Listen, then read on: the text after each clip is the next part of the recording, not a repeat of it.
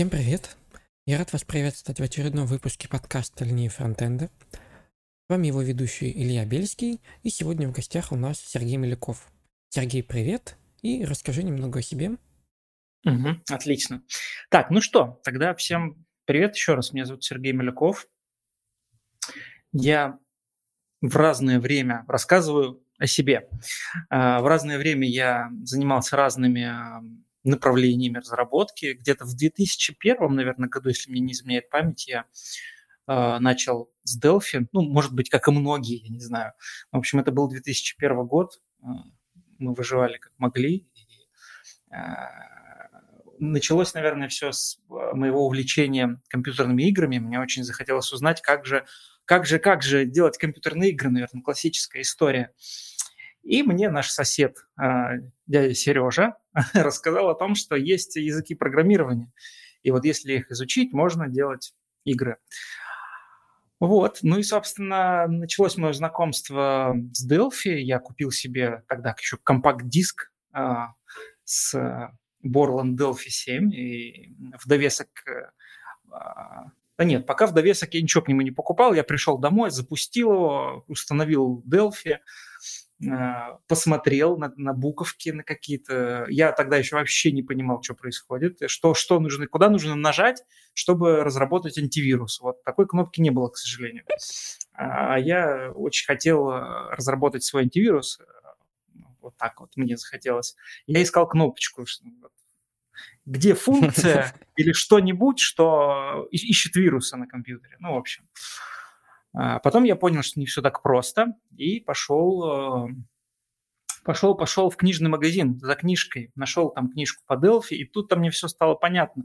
Стало понятно, что нет функции, которая ищет вирусы, и нет функции, которая делает игры. Это как мем такой вспоминается. А, там сидит мальчик, плачет, э, и там подпись, что я всего лишь хотел делать игры, какой еще молок.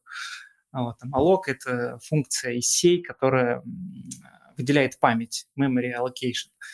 Вот. Ну, в общем, ну, очень... Нам, фронтендерам, не понять, да. Было очень обидно. Вот, ну и, собственно, после этого я как-то начал все-таки с десктопного программирования, потому что Delphi в первую очередь, он, а, по крайней мере, для меня, для там 12-летнего там пацана, это классная история с тем, что можно двигать кнопочки, и, и даже экзешник у тебя создается, это какая-то магия. Э, на, на то время была. Ну и, собственно, после этого я как-то пошел дальше, дальше, дальше, увлекся плюсами, сишкой, ассемблером, и, в общем, вот это вот все. Ну, потом я стал чуть старше, я перешел на ну, по возрасту старше, я перешел на C-Sharp, на вот эти вот все дживовые истории. Я помню, даже курсовая моя была э, по C-Sharp я сделал приложение, которое помогает преподавателям, в общем, проводить, э, создавать тесты и проводить тестирование студентов. Там был целый комплекс, значит, э, программного обеспечения, вот, э, который помогает это делать. В общем, это было все на C-Sharp. И я помню, комиссия мне вообще тогда не поверила, что это я сделал. И мне сказали, ну вы же это скачали откуда-то. Я говорю, да нет, я сам сделал, вот за ночь. А я действительно за ночь это сделал, потому что я помню, что а, мне было очень сонно под вечер, потому что я, как и любая, наверное, айтишная молодежь, я не любил спать, я считал, что сон – это вообще напрасная трата времени. Я побежал за кофе, как мне тогда казалось, купил упаковку 30 э, штучек кофе, там, три в одном вот эти вот растворимые, и, значит, давай делать курсовую работу. Ну, в общем, сделал, сдал. В итоге мне поверили, мне, там, за меня а, преподаватель мой вступился тогда еще. В общем, все обошлось. Ну и потом как-то так а, пошло, пошло, пошло, и я думаю, блин, надо что-то, что-то еще попробовать. И помню, я, я тогда тоже был еще студентом, мы снимали квартиру. Это так вот просто для тех, кто только присоединился, мы пока так немножечко разгоняемся и ждем, пока другие присоединятся. Я так рассказываю истории из жизни. Веселые, может быть, не очень. А, и, собственно, я был студентом, у нас была локальная сеть, значит, между студентами, все как положено. И, значит, у нас был турнир по Counter-Strike. И mm-hmm. мы, значит, с ребятами задумались, думаем, хм, надо бы сделать, чтобы все было классно, по красоте, чтобы у нас был сервер, куда можно было заходить и регистрировать свои команды. Ну, там, зашел, формочку забил ники, значит, нажал. Зачем это было нужно, никому не было понятно, но вот интересно же. А, вот. И значит, кто будет делать? Будет Сережа делать, потому что он, э, он же программист, он же разбирается в этом. Пусть вот Сережа делает. И вот э, тогда был мой первый опыт как раз с PHP. Вот э, я погрузился в веб. Ну и, собственно, так так вышло, что мне это очень понравилось, и я начал заниматься больше какими-то вот такими веб-историями, PHP, JavaScript. Это как раз был 2007 а, или 2008 год. Вот я как раз начал заниматься вот этой всей историей на фрилансе. Благо у меня был опыт уже какой-то а, вот с Сями, с Delphi, вот это вот все. И поэтому, ну, как таковое программирование для меня уже было к тому времени знакомо. Ну, то есть я в 2001 году этим всем увлекся, и в 2007 или 2008 году я там а, перешел в мир веба. То есть уже у меня какая-то база а, определенная была, там и ассемблер, и C, и все-все-все, и все что угодно. Вот. И даже зубодробительный 3D с его математическими этими э, заскоками. Вот. Э, и, собственно, с 2008 года я фрилансил понемногу, фронт, бэк, и благо у меня, мне все тогда пригодилось. И даже разработка мобильных приложений, тогда еще были такие, а, господи, виндофоны, вот эти вот с, а, с палочкой такой, со стилусом, там какой-нибудь КПК, Asus. КПК. КПК, вот. Да, у, меня, у меня был такой, да. Ну, я маленький еще был, но у меня был такой даже два. Ага. А, я тогда помню первое приложение, которое я под него сделал тогда, вот в 2008, по-моему, это был э, редактор реестра. Это же виндофон был, а там же реестр. Зачем это было нужно, никому тоже непонятно, и мне непонятно. Но вот я сделал, потому что мне было интересно. Это же КПК, это винда, это реестр, хоп, и это что-то системное. Совершенно не нужно, но интересно. Вот я сделал, интересно. А, вот. Ну и, собственно, в таком же ритме я как-то себя драйвил на то, чтобы какими-то другими штуками заниматься, э, дальше куда-то двигаться по каким-то сферам, областям э, тьмы, так сказать. Вот. А, ну и, собственно, где-то в 2013, по-моему, по да, в 2013 году я приезжаю в Москву и продолжаю заниматься вебом. А, у нас тогда была студия по разработке сайтов, вот, и, собственно, я там занимал позицию техлида, и я, собственно, делал и а, бэкенд часть, и фронтенд часть, и, в общем, и архитектурил, вот это все. Вот, у меня была команда, как прям положено по православному, там, верстальщик, э, дизайнер, проект менеджер э, э, стажер, вот это все. Ну, то есть все как положено, все, все, все классно. Вот. А потом как-то так вот получилось, что студия, студия это закрылась, вот, закрылась не из-за меня, это не я ее развалил, вот. но так, так вышло. Вот. И где-то в 2015 году я перехожу а, в компанию Game Insight. Вот, это одна из крупнейших компаний, которая занимается разработкой игр, ну, по крайней мере, вот на то время это была одна из крупнейших компаний, которая разработкой игр занимается для мобильных э, устройств. Э, и мы там делали, архитектурили э, платформу монетизации. Вот, э, может быть, э, кто вот играет в игры на, на мобилках, знаете, да, там вот всегда есть какие-то кнопочки сверху, куда нажимаешь, и тебе там, а, значит, еще да, игры да, да, от да, этого да, издателя, да. реклама, там вот эти баннеры, личный кабинетик там какой-то в игре может быть. Вот, вот эту штуку мы делали с ребятами. Вот, и там я тоже, вообще, очень интересная была история, я когда туда приходил, я вообще туда приходил на бэкенд разработчика, вот, ну, в частности, на PHP, вот, а, и я помню, меня начали спрашивать, э, как раз-таки по PHP какие-то штуки, потом внезапно на плюсы перешли, ну, благо у меня уже был какой-то бэкграунд с плюсами, поэтому я, в принципе, эту часть собеседования выдержал. Ну, общем, прошел собеседование, все, и потом, значит, я чуть-чуть позанимался бэкэндом, и мне говорят, а давай-ка ты еще и фронтом займись.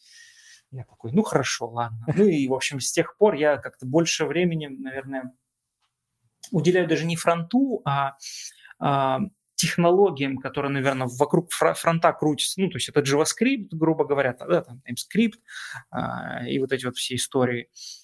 Вот. А после этого, после этого меня позвали на работу в Авито. Вот. Там я проработал долгих 4 года практически, если мне не изменяет память, да. И, собственно, потом, а, после этого, я перешел на работу, собственно, в Яндекс. И работаю по сей день. Вот, а, а, а, почему, а почему ушел из Авитон, если не секрет? А, ну, мне показалось, что все, что можно было там сделать, я сделал. И, а, ну, 4 года это все-таки довольно-таки ну, не, мал, не маленький срок, и мне показалось, что я просто ну, так немножко подвыгорел и сделал все, что мог, и мне захотелось просто свежего воздуха, так сказать, ощутить, ну, то есть как-то сменить э, какое-то направление. Вот. Ну и, собственно, mm-hmm. сейчас я э, занимаюсь архитектурными также вопросами, но в, в сфере уже больше инфраструктуры. То есть это уже больше такие инфраструктурные задачи, архитектура, инфраструктура, архитектура решений для разработчиков э, внутри компании. В общем, вот такими какими-то штуками классными и интересными. Угу. Получается, что задачи были, ну, типа, совсем разные, и поэтому ты решил перейти. Ну, как тебе сказать, совсем разные. Ну, я успел в Авито позаниматься и большим single-page приложением, когда я только пришел туда. И потом мы с ребятами делали дизайн-систему, потом у нас образовался юнит фронтенд архитектуры, э, хотя мы и до этого занимались архитектурой, но вот потом нас так это узаконили, так сказать, архитекторы э, в законе, вот, так сказать. И, в общем, мы э, уже легально занимались какими-то архитектурными вопросами, налаживали инфраструктуру для фронтенд-разработчиков. Вот. Но каждый проект, особенно если он один, он имеет все равно какие-то пределы, э, внутри которого там, разработчик может развиваться, как мне кажется. И вот мне показалось просто, что я немножечко уже перерос, вырос э, этот проект и пошел дальше. Ну, по крайней мере, это а, справедливо для меня, да, для, по моим ощущениям. Я понял, да. А, слушай, вот ты вот упомянул, что ты пришел с, таких, ну, страшных всяких языков, как Дель, Delphi и прочее. А как тебе вот с таких языков э, ну, вот когда ты в него начал, начал его изучать, как тебе JavaScript после статически типизированных языков, как тебе вольности JavaScript? Ой, ты знаешь, я на самом деле даже и не обратил на это внимания, если честно. Ну, то есть понятно, что это непривычно, непривычная история в принципе, потому что я даже сейчас, когда переключаюсь, например, между Java и JavaScript, мне все равно требуется ну, минут 15, чтобы как-то так это войти, например, из, из TypeScript даже в Java, потому что каким бы там типизированным языком не был там а, TypeScript, э, все равно при переходе на более какую-то строгую Java ты думаешь, м, сейчас я соберу, сейчас 10 минут, и все, и все это ощущение пройдет. Вот, поэтому ну, я не сказал бы, что я прям как-то обратил внимание на то, что я там начал заниматься чем-то прям совсем другим, да и я молодой был, и там же э, а, все вот это вот надо больше, больше, и как-то так оно вот мимо прошло. Ну, я начинал э, с jQuery, а, как раз в 2008 год это был рассвет э, jQuery, MooTools, вот, вот этих всех историй. Вот, и мне тогда это на самом деле казалось очень удобным, ну, потому что все очень не строго, и код более такой, получается, свободный, что ли. Никто тебя ни в чем не ограничивает, да, что хочешь, то и делай. Но в целом никаких неудобств я наверное, не испытывал в то время. Ух, у тебя довольно, довольно обширный опыт. А, тут ты говоришь про переключение между языками. Тут между проектами ты зачастую сложно переключаться, когда у тебя там контекст, сам контекст. А, окей. О, это я не, это я не рассказывал еще, как я писал статьи по взлому, значит, программ а, методом О, string reference. ну, да, был, было такое. Кстати, мои вот эти статьи до сих пор лежат на сайте Crack Lab что-то там, то ли ру, то ли еще что-то, ну, в общем, не помню уже. Вот, и я там как раз рассказывал, я написал на Delphi Crackme, э, это такой вид приложений, когда ты пишешь приложение специально, чтобы его взломали, чтобы потренировались. А это приложение mm-hmm. типа, знаешь, а, ну, как, как вот раньше очень, да и сейчас, в принципе, есть, открывается приложение и просит тебя ключ ввести регистрационный. Ну, то есть ты покупаешь, тебе приходит ключ по почте, ты его вводишь в окошечко, нажимаешь ОК, mm-hmm. хоп, у тебя приложение зарегистрировано. И там суть была в том, что тебе нужно было а, поменять двоичный код этого приложения, этого экзешника, а, таким образом, чтобы он вообще не спрашивал у тебя этот ключ и думал, что приложение зарегистрировано. И там вот прям было очень весело, особенно а, когда а, особенно когда такие приложения еще паковались специальными обфускаторами. Ну, потому что обфускаторы, а, они не только для JavaScript есть, они есть и для uh-huh. двоичных э, ну, бинарников, в общем, PE, всякие истории. Вот. Ну, в общем, очень интересное было время, на самом деле. Такое время э, авантюризма. А, а тебя, я так понял, не заинтересовала э, карьера информационной безопасности, взлом, вот это все такое? Как тебе, я потыкался, потыкался, что-то получалось. Я помню даже в свое время у меня стопки просто журнала «Хакер» были на тумбочке Вот, сложные. я знаю такой, да, там еще диски должны Да, быть с да, каждым. да, да. Ой, у меня была целая папочка отдельная под эти диски. Вот, и было, конечно, классно и интересно. Жалко, что... а, Ну, я не знаю, то сейчас можно зака- за- заказать журнал где-то или нет, или сейчас только онлайн. Но вообще Ну, это было такое... он вроде онлайн есть, не знаю насчет бумажного. Не, онлайн точно можно там подписку оформить, но, конечно, эти Да-да-да. бу- бумажные все истории, когда ты бежишь в киоск, значит, за журналом, там еще диск, ты думаешь, классно вообще. Ну, он прям, да, он такой су- супер хакерский, и у него именно еще стиль излож- изложения, я читал пару этих, но я еще мало что тогда понимал, но стиль изложения, как я помню, он был прям такой э, хакерский, я не знаю, как сказать еще. да, он Да, да, вот. классно. А, так, а, ну мы еще какое-то время побеседуем на нетехнические, нетехнические вопросы, а во второй половине мы перейдем к непосредственно статоскопу и всему такому. Вот, Да и мне пожалуйста. кажется, да. Ну, я вдруг кто сразу ожидает там э, и- и- истин про статоскоп, а мы тут пока что болтаем, можно сказать.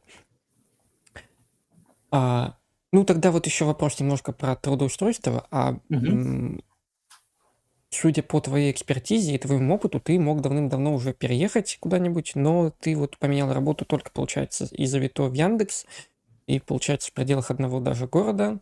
А, Мгм. вот э, почему, почему ты еще не переехал? Потому что очень многие уже натачивают лыжи, соответственно, заводят трактор в сторону зарубежья.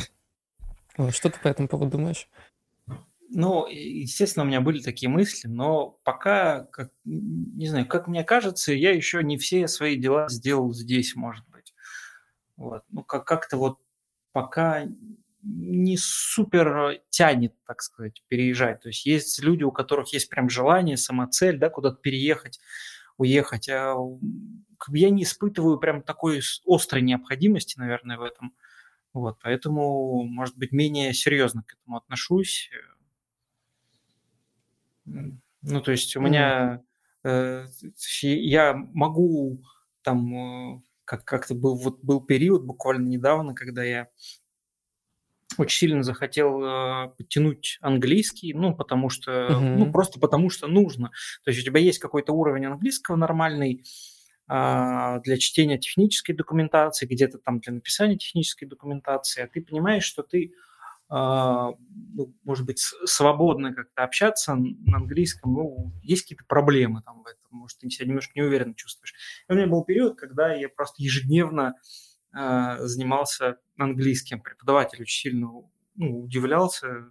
А я просто, зная себя, я понимаю, что если я как бы не, не в таком режиме буду это делать, э, я э, там, например, в понедельник позанимался, я, например, знаю, что, ну, там через не знаю, через три дня, допустим, следующее занятие, и такой, ну ладно, потом там подготовлюсь. А так ты знаешь, у тебя Потом, да. прям пум-пум-пум, завтра уже следующее занятие. Но это на самом деле классно, потому что а, из головы ничего не успевает выветриваться.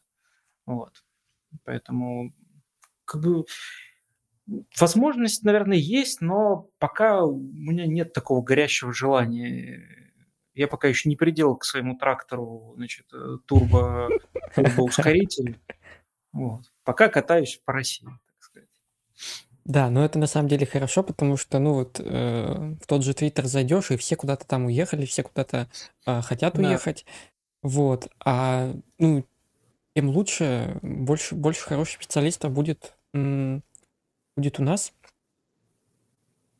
Так, ну и можно, наверное, перейти уже к чуть более технической части потихонечку, а именно, насколько я понимаю, ты контрибьютил или контрибьютишь в ИПАК. Вот что-то я такое А, слышал. Да, я одно время очень активно контрибьютил в пак, и, собственно, и в ядро пака, и в плагинчики пака. Отчасти Мгм. это было обусловлено задачами на работе. Ну Вот, если посмотреть э, доклад э, с предпоследнего, по-моему, HolyJS, где я как раз рассказывал про то, как была устроена сборка в Авито.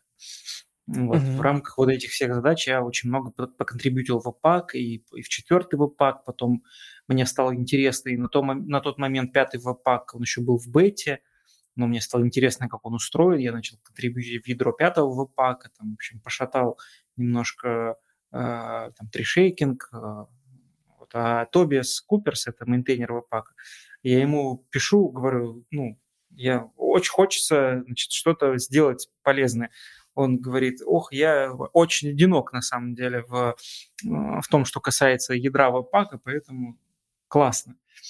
Вот, поэтому я как-то так. Но как-то у меня это, знаешь, периодами, то есть в основном это обострялось в конце лета, осень и начало зимы. Потом как-то у меня... Обострение, так сказать, да. Да, осеннее обострение было на, на контрибьютинг. А потом я просто занялся своим проектом больше, ну, больше времени, которое я мог бы тратить на open source в другие проекты, я просто трачу его в свой проект. Поэтому я бы, может быть, сейчас что-то и поконтрибьютил бы в Webpack, но выбираю а вот ты... свой проект. Ну, ну, это логично, да. А вот ты упомянул, что, ну, то есть было в первую очередь, получается, рабочая необходимость, там что-то с этим поделать с репаком. А насколько я знаю, ну, то есть вот на своем опыте проще всего форкнуть, там попилить что-то и, в общем-то, у себя это где-то держать, чем делать э, непосредственно там pull реквесты Это намного более длительный процесс, пока там код-ревью пройдешь, пока там кто-то посмотрит твой код, пока он выйдет, пока ты его получишь непосредственно на проекте. вот, почему ты решил именно поконтрибьютить, а не, соответственно, форкнуть и, и жить дальше? Ну вот смотри, вот ты форкнул вот, вот что-то свое, да? Вот угу. ты там э, взорвал, не знаю, несколько коровых модулей, чтобы добиться того, что тебе нужно. А потом у тебя выходит новая версия пакета. Ну, это да, и, потом, да, да, да. и потом ты начинаешь мержить это все, и ты думаешь, блин, лучше бы я это время потратил на ожидание пруга. По крайней мере, я мог бы в это время сидеть, пить кофе, читать книжку, пока Тобиас Купер смотрит мои pull реквесты А так я сейчас сижу, и вместо того, чтобы, не знаю, там, поспать, э, наконец, э, я сижу и мержу вот эти вот все истории. А Тобиас, он еще так э, код своеобразно пишет, ну, в хорошем смысле, что как бы не, не всегда можно с первого раза разобрать, зачем он вот что-то делает. Вот. Ну, он делает очень классные вещи, ну, как бы очень грамотные и продуманные, но просто так как он один в ядре пака, он делает все, что ему захочется и как ему захочется. Вот, поэтому лучше сделать pull request в пак, чем делать форк. Да, Тобиас может потом прийти и, и часть, допустим, кода переписать, как он считает нужным, но, по крайней мере, ты точно знаешь, что функциональность, которая тебе нужна, она заедет в пак, и ты просто обновишь версию, и все у тебя будет хорошо. И не будешь мержить э, кучу, кучу кода. Да, но с этим, с этим я с этим я определенно согласен, мне просто еще не приходилось э, именно обновлять. То есть я вот там сделал правку, у меня лежит этот пакет где-то там, да, похоже, его надо уже обновлять. А вот смотри, ты упомянул, что получается один автор, один ключевой этот, который все контрибьютит. Угу. Непосредственно в ядро пака, несмотря на то, что это такой популярный инструмент, почему так мало разработчиков, кто а, его ядро развивает? Но смотри, там есть э, просто разные группы людей. Есть э, Тобиас, который занимается ядром, есть э, там, другие ребята, которые э, занимаются, там, не знаю, например, плагинами. Или если mm-hmm. ты зайдешь на GitHub э, к Webpack, там есть э, отдельная организация Webpack Contrib, где там всякие лодеры, CSS-loader, вот эта вот вся история, там file-loader, ну, по крайней мере, э, file-loader, когда он там, для четвертого Webpack еще нужен, для пятого Webpack там уже есть э, asset-модули. Вот. Mm-hmm. Этим тоже надо заниматься. И вот, вот какими-то такими историями, там, Webpack Dev Server, Webpack CLI, вот этими историями тоже занимаются а, другие люди. И вот они есть, но ядро, к сожалению, оно, в него порог входа не такой, а, как в остальные части, поэтому вот, вот как-то так.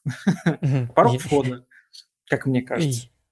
Я, я понял, да. А вот вроде пятый веб-пак там полностью переписали архитектуру, ну, как я читал еще, когда вот он только выходил, а, там писали, что полностью переписали, чтобы, соответственно, больше не трогать и больше мажорную версию, дескать, не обновлять. И благодаря гибкому API, который они смогли сделать, вот, а, они смогут больше не менять мажорную версию, а только в рамках нее что-то делать. Все дальнейшее, ну, так сказать. Ну, посмотрим. В целом, в целом, да, как говорится, посмотрим, потому что, знаешь, э, я вот тоже думал, что я в статоскопе не буду менять мажорные версии. Но вот, а, а, я, их там уже сколько, их там много. Ну, сейчас он э, в пятой версии находится.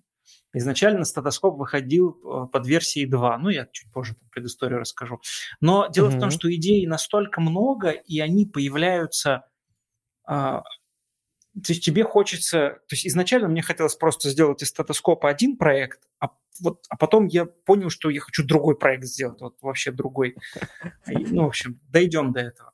Поэтому, да, э, понятно, что нужно разделять э, все-таки э, штуку там с опишкой, но и Webpack – это инструмент, наверное, более понятный, то есть у него есть вполне четкая задача вот, собирать бандлы, вот, из, из модулей. Вот. Но есть э, инструменты, которые занимаются более широким кругом задач. Там не все так однозначно. Но посмотрим. Но если посмотреть на э, тудушки в коде веб-пака, там уже есть тудушки на шестой веб-пак. Убрать в шестом веб-паке, переписать. Вот такие всякие. Блин, Ничего себе, значит, гарантированно будет. а, ну вот еще немножко тогда про веб-пак. Насколько я понимаю, ты с ним много работал и много что знаешь по нему.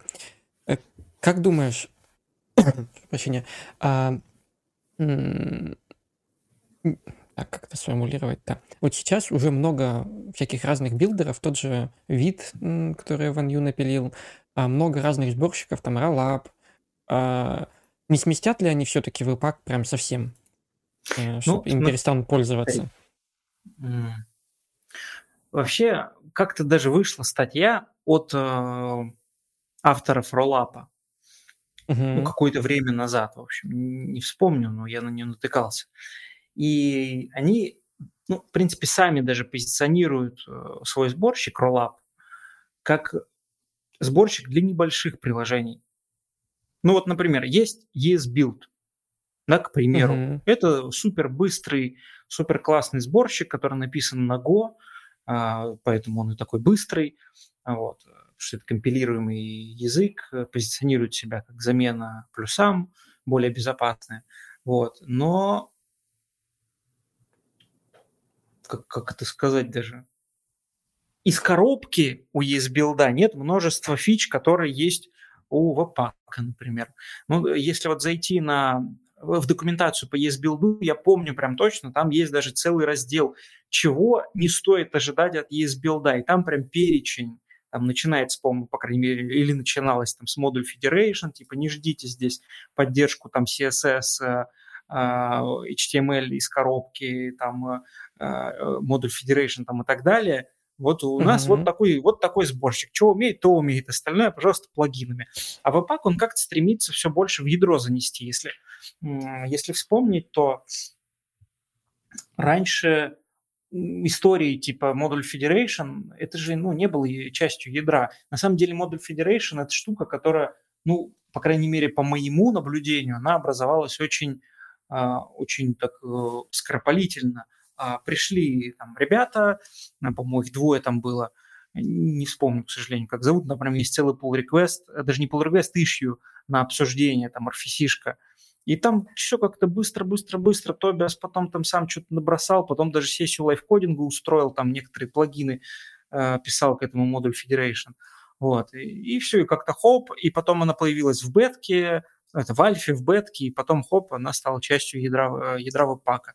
Дальше ребята там дальше хотят э, втаскивать в ядро работу CSS и HTML, чтобы это не было тоже отдельной частью. Это тоже будет частью ядра. Ну, то есть как, э, там, по-моему, в том же роллапе, да, можно указать просто HTML, и роллап там разберет эту HTML, и посмотрит, какие скрипты она подключает, и пошло, пошло, поехало. Вот, поэтому Webpack стремится все в ядро затянуть. Это такая здоровая а, махина, расширяемая, но здоровая махина которая стремится все поглотить вообще все, все как черная дыра. Вот. Э, это, не, это неплохо, просто вот э, как факт. А есть отдельные сборщики, э, типа там есть билда или там, сейчас, кстати, какой-то еще на Расте есть тоже сборщик, не помню, правда, как это аббревиатура, там из трех букв тоже. А, не вспомню. Ну, ну вот недавно тоже. Чуть, чуть, чуть, вот. Собственно, такие вот истории с этими сборщиками. Ну, то есть не думаю, что он рано или поздно, ну, точнее, да, он умрет в ну, ближайшем ну, будущем. Я думаю, что нет. Но э, есть вероятность того, что, например, автор, который пилит, э, по-моему, Эванс, ну, не помню, а, есть вероятность того, что он подумает, у меня такой классный быстрый сборщик, esbuild, который дай-ка я в, core, в ядро занесу вот э, все, что умеет Webpack. Угу. И возможно, тогда люди начнут понемножечку от него отказываться, потому что, как ни крути, но Webpack ну, не супер быстрый. В том плане, что ну, он, очень сильно, да. раз, он очень сильно перегружен вот этими всеми историями. Да, это все плагинами, да, это все расширяемо, а, но это JavaScript. А, да, он работает быстро, но, допустим, сравним сборку одних и тех же проектов а, ESBuild и Webpack, например, ESBuild собирает их за миллисекунды, Webpack собирает их за секунды. Ну, то есть это, вот, это просто совокупность а, каких-то факторов, да, там язык, плюс среда исполнения, плюс то, как написан код, э, там архитектурный, не архитектурный, вот это вот все. Вот, поэтому тут тоже двоякая история, потому что нельзя просто так взять и слезть с веб-пака, потому что у тебя там куча плагинов, куча каких-то лодеров, еще чего-то, еще чего-то. Ну и плюс ко всему сборщик – это же вообще отдельный слой. А, например, у тебя проект на супер крутом и модном стеке, у тебя там, не знаю, TypeScript, у тебя там какой-нибудь бабель, пресет для этого TypeScript, там еще чего-то, еще чего-то. Угу. Сборщик, а ладно, но у тебя есть еще Бабель, который тоже транспилит код, и это занимает тоже большую часть времени, поэтому, как говорится, не, не сборщиком а единым. В общем, это все интересно. Но ну, в целом, как бы всегда есть такая вероятность. Вот, не знаю, сейчас вот ребята из Рома, а, вот который Ром, да, э, э, человек, который mm-hmm. раньше пилил Бабель, он сделал вот свой такой тулкит, э, а, по отзывам даже классно, удобно и вот это вот все, но не знаю, может быть, э, э, там, и у него вообще нет зависимости внешних. Так, не знаю, вот может быть завтра такие люди все поймут, что а давайте откажемся отдельно там, не знаю, от Бабеля, отдельно от Еслента, отдельно от сборщика, и давайте будем один инструмент использовать. И все такие, давайте. И все, не будет веб-пака и, и вот всего остального. Будет один ром, например. Ну, то есть Э, как бы как повернется, посмотрим. Покажет ну, время. короче, да, вероят, вероятность всегда есть, но вот я от себя скажу, что я вот пилил библиотеку компонентов как-то, угу. и э, как это сказать-то, я начинал все, ну то есть Rollup для меня это такая штука, которая позволяет как раз-таки для библиотеки компонентов максимально она хорошо подходит. Угу. Вот, в итоге я там все обкрутил ее, вертел. Э, для JS у меня был Rollup, для стиля у меня там я галп прикрутил, потому что он как-то криво там работал. А в итоге я плюнул и хотел все переписать на его пак, потому что он в итоге у него все есть, и не нужно обвешиваться дополнительными вещами. Вот, вот и все. все, все, все. Да, все пути ведут, ведут к этому, к паку. А, ну окей. Двинемся, двинемся уже непосредственно к нашей теме, а именно статоскоп. А, рас, расскажи сначала просто... Да, что, что, что это такое, и будем от этого плясать, так сказать. Э, давай я начну тогда с предыстории, как это все дело начиналось. Вообще, на самом Давай. деле, все это начиналось с, э, с фреймворка Basis.js, как ни странно.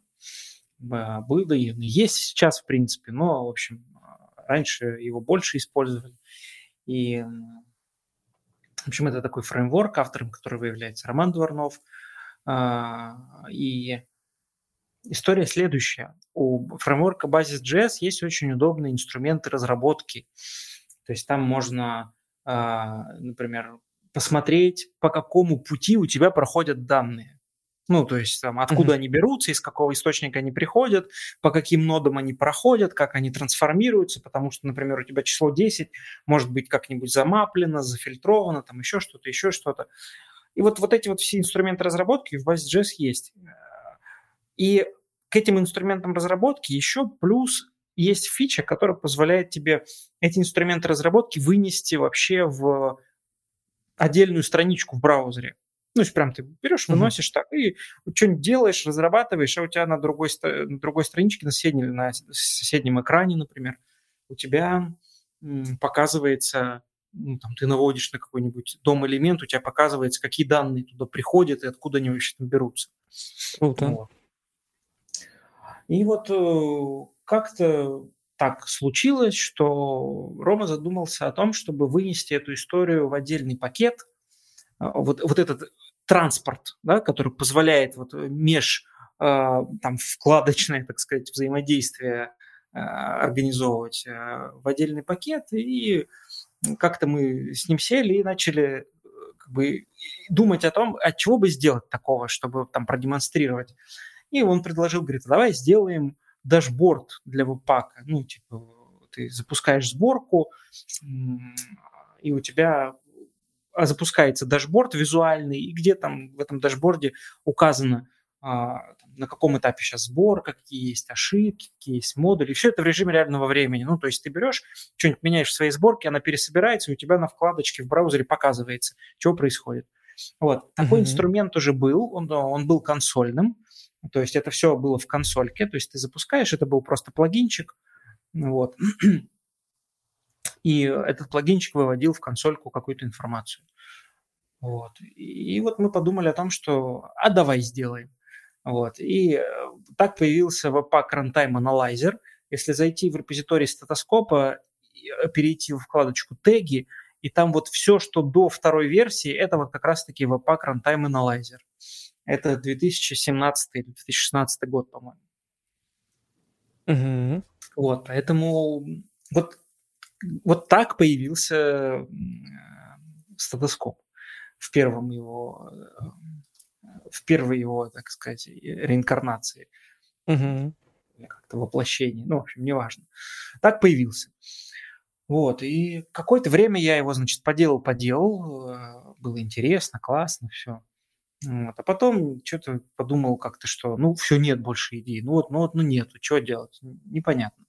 И как-то подзабил на него, проект заморозил и начал своими делами заниматься. Я там а, как раз в то время еще как раз в Авито работал тоже, начал там проект переводить на рельс четвертого ВПАКа с второго на четвертый. Как раз вот можно доклад послушать с, пред, с ну, одного из прошлых Hold Jazz, я там как раз рассказываю, с какими там трудностями я столкнулся. Плюс мы там с ребятами пытались сделать э, историю, чтобы не деградировали, не деградировала фронтенд сборка на pull request, ну, в общем, все.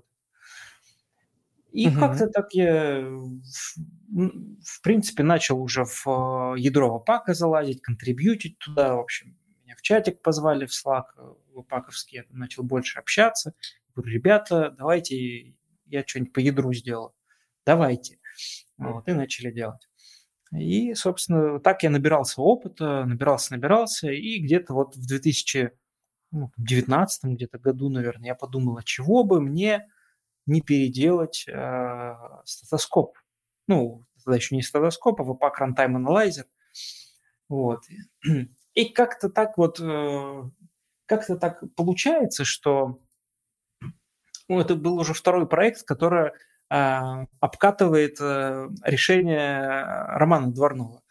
Вот. Он к тому времени сделал значит, Discovery.js. Это штука, которая позволяет тебе декларативно описывать интерфейсы, ну, UI-ку, по сути, строить. Здесь у меня блок, в блок у меня вложена кнопка, в кнопку еще там что-то вложено. Ну, что-то типа React, только ты layout свой в виде JSON описываешь. И это, mm-hmm. в принципе, классно.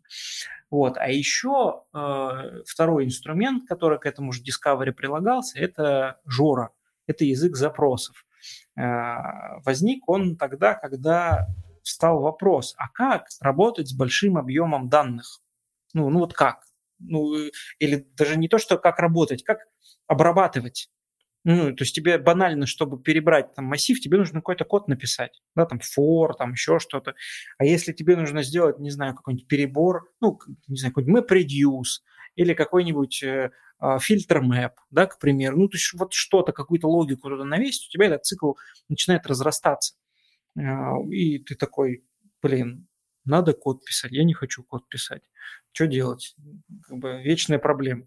Вот. А Жора, он позволяет как раз-таки очень э, такими лаконичными командами сделать запрос в JSON. Например, ты можешь сказать uh, compilations.modules.name.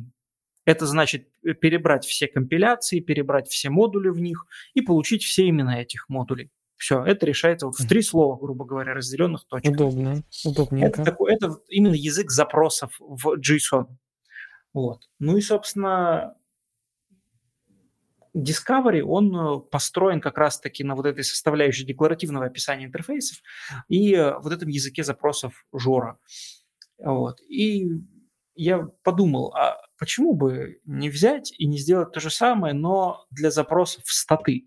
Ну, потому что статы – это тоже большая, э, большая такая ну, портянка из JSON, и по моему предыдущему опыту, когда я писал Apac Runtime Analyzer, там было огромное количество кода для работы с, с этим JSON несчастным, потому что его надо было перебирать, его надо было фильтровать, его надо было нормализовать, потому что статы веб-пака денормализованы, там все плохо с структурой. Более того, в пятом веб-паке Тобиас сделал вообще очень странную штуку. Uh, у тебя вроде статы собираются нормально, все хорошо. А как только ты пишешь статс uh, в настройках статов all двоеточие true, у тебя ломаются статы просто напрочь. Ну, они не то, что ломаются, а они меняют свою структуру. Ну, вот, вот просто. Одной, одним свойством ты можешь просто разломать формат статов.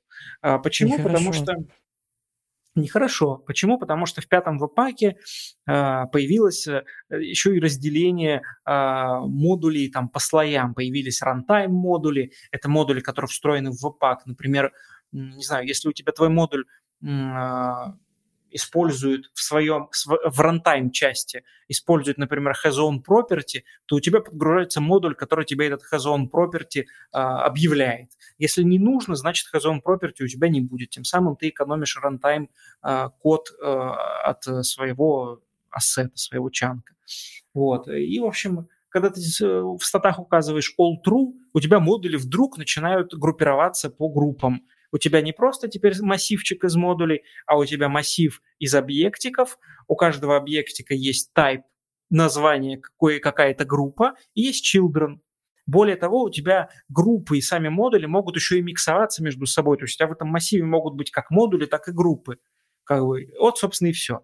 Вот. Поэтому э, и вот с этим всем надо как-то работать. И, и потом же надо UI строить по всему этому. Ну вот как вот... Э, э, какое количество кода нужно написать, чтобы еще по этому всему UI построить, чтобы это все нормализовать, чтобы поэтому еще можно было отчеты удобные строить. Непонятно. Вот, поэтому в общем, сделал над собой усилия, так сказать, и э, в 2019, по-моему, году я начал перепиливать в APAC Runtime Analyzer. Пилил, пилил, пилил, пилил. И, в общем, 29 октября 2020 года а, выпустил э, версию 2.0, только уже другого проекта, статоскоп, а не по Runtime Analyzer. Очень долго думал над э, названием.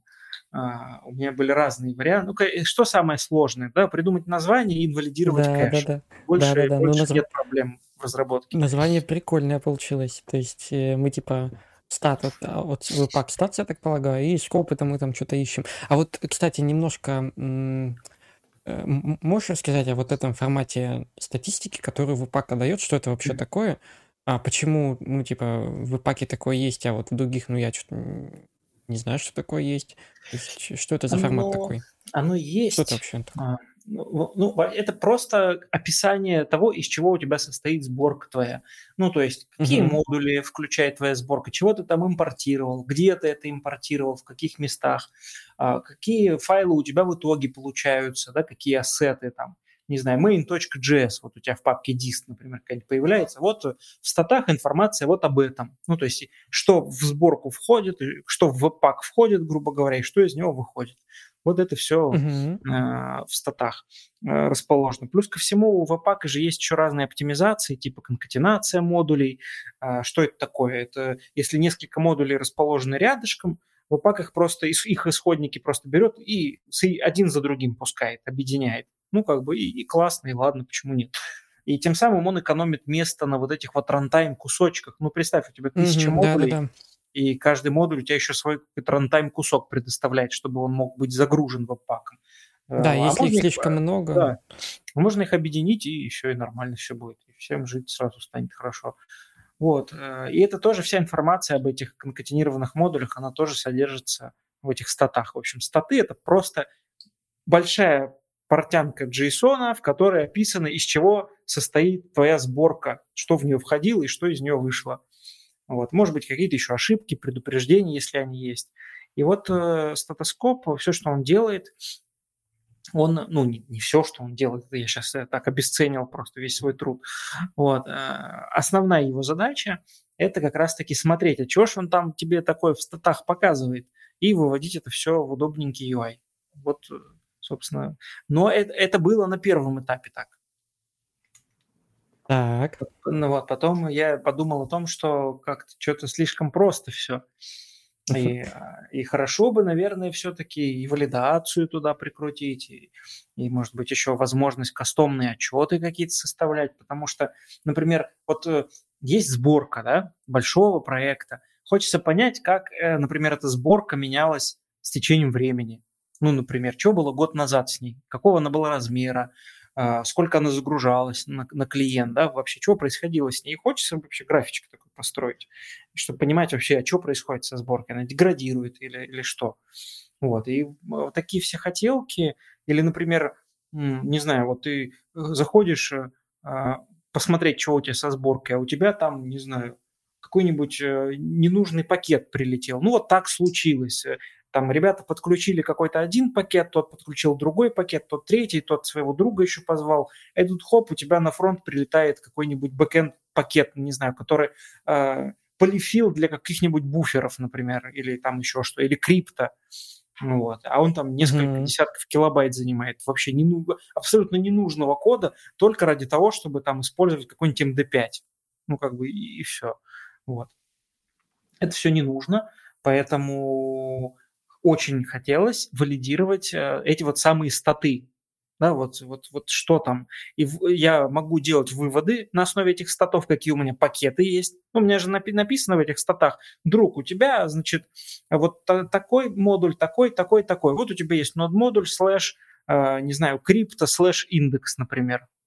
.js. Все, я делаю вывод о том, что, ну, там, нехитрыми манипуляциями, регуляркой, я там делаю вывод, что у меня есть модуль крипто даже не мод, ну да, нод-модуль, по сути. Все, и мне хочется зарубить такой pull request, если он притаскивает за собой модуль крипто. Ну, или какой-то другой модуль, неважно. Какой-нибудь полифил, там, не знаю, Browserify крипто, например. Там, неважно, что угодно.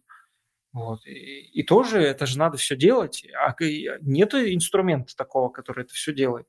Вот, и начинаешь э, искать какие-то решения, начинаешь дописывать, и тут ты понимаешь, что вообще-то у тебя как бы инструмент, который не только про отображение а еще хорошо бы валидацию туда прикрутить, а еще хорошо бы это все вообще на TypeScript переписать, а вообще ты еще понимаешь о том, что ты писал в каком-то вот таком диком угаре это все, и ты понимаешь, что у тебя как бы тестов-то и нет на это все. И любое твое изменение, оно может тебе все разломать. Вот. Но благо я над собой в свое время сделал усилия и написал тесты на основную часть ядра. А, даже я, по-моему, на все ядро написал тесты. Сейчас, по-моему, тестов нет только на UI-часть. Вот. Но UI-часть, она по большей части э, только отображает что-то, э, то, что ему ядро э, отдаст.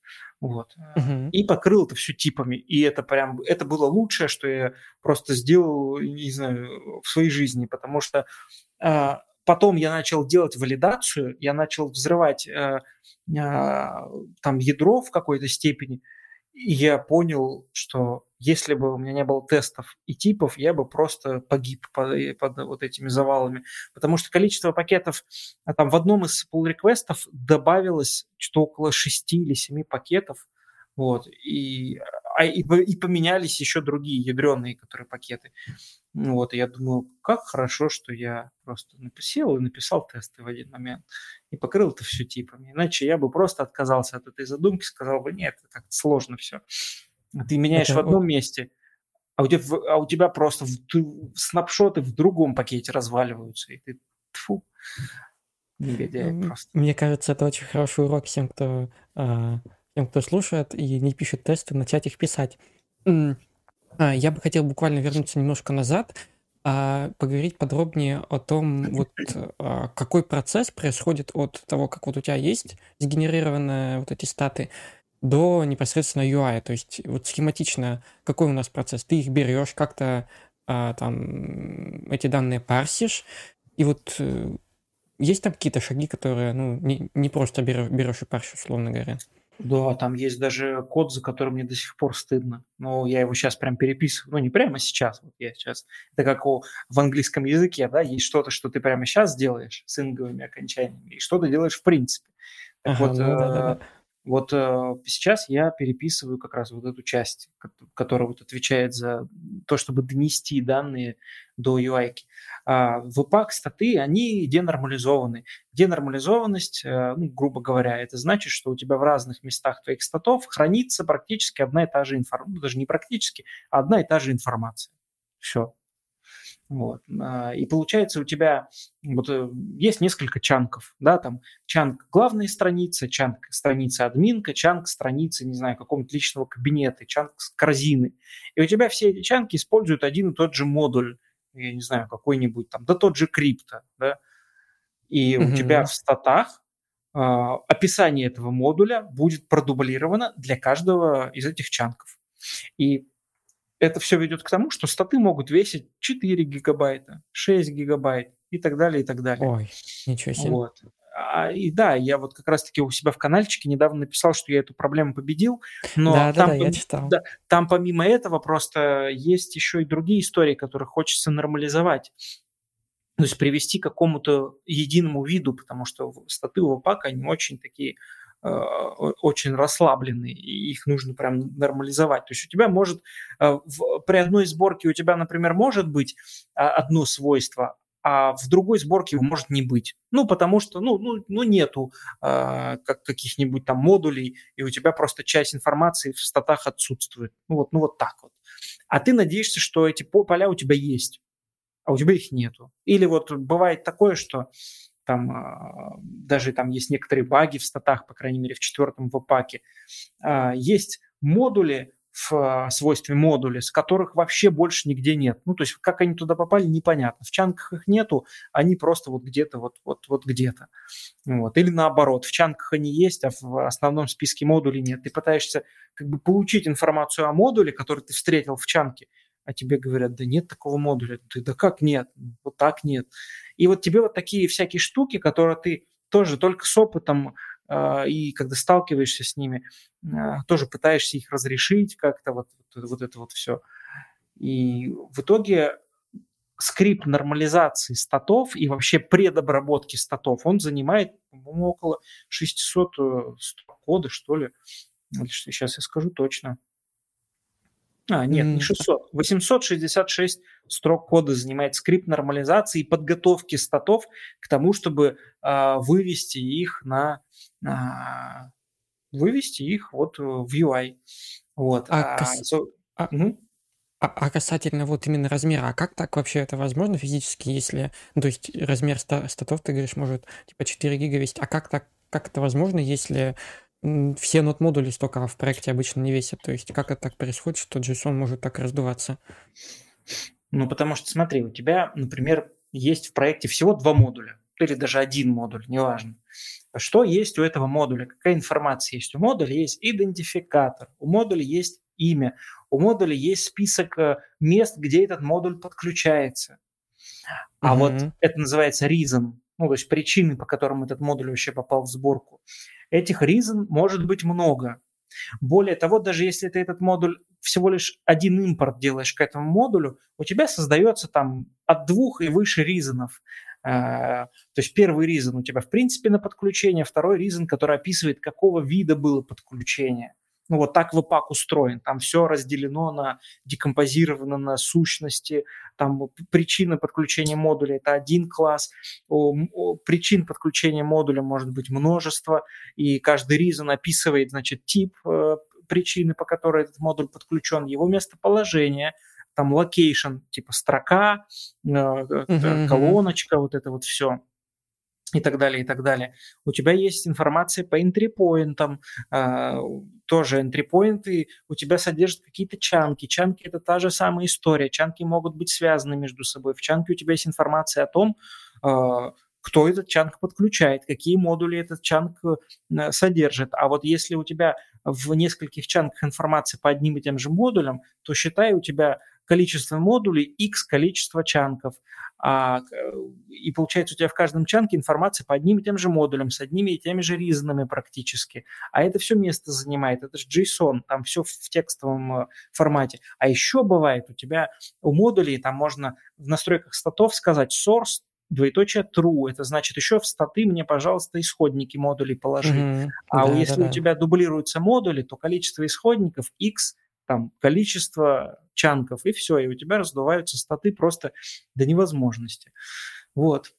Ну и там а, есть ну... еще всякие лишние, конечно, данные, которых там, которые вообще не нужны.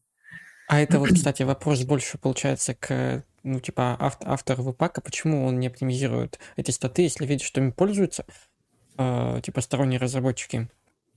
Почему он их не оптимизирует, чтобы, к примеру, лишних данных одних тех же не было? Ну, то есть, получается, а твой скрипт угу. частично там должен быть. а, а, а, кто, а кто использует-то? Ну, то есть, вот ну, есть, э, он... есть бан, Webpack Bundle Analyzer. Да, да, да. Такой довольно классический инструмент, при помощи которого там анализирует сборку. Но он, насколько я знаю, работает не на основе статов. Он анализирует прям рантайм часть э, статов по сборке. То есть он поставляется как плагин, и он все прям забирает из э, информации о компиляции.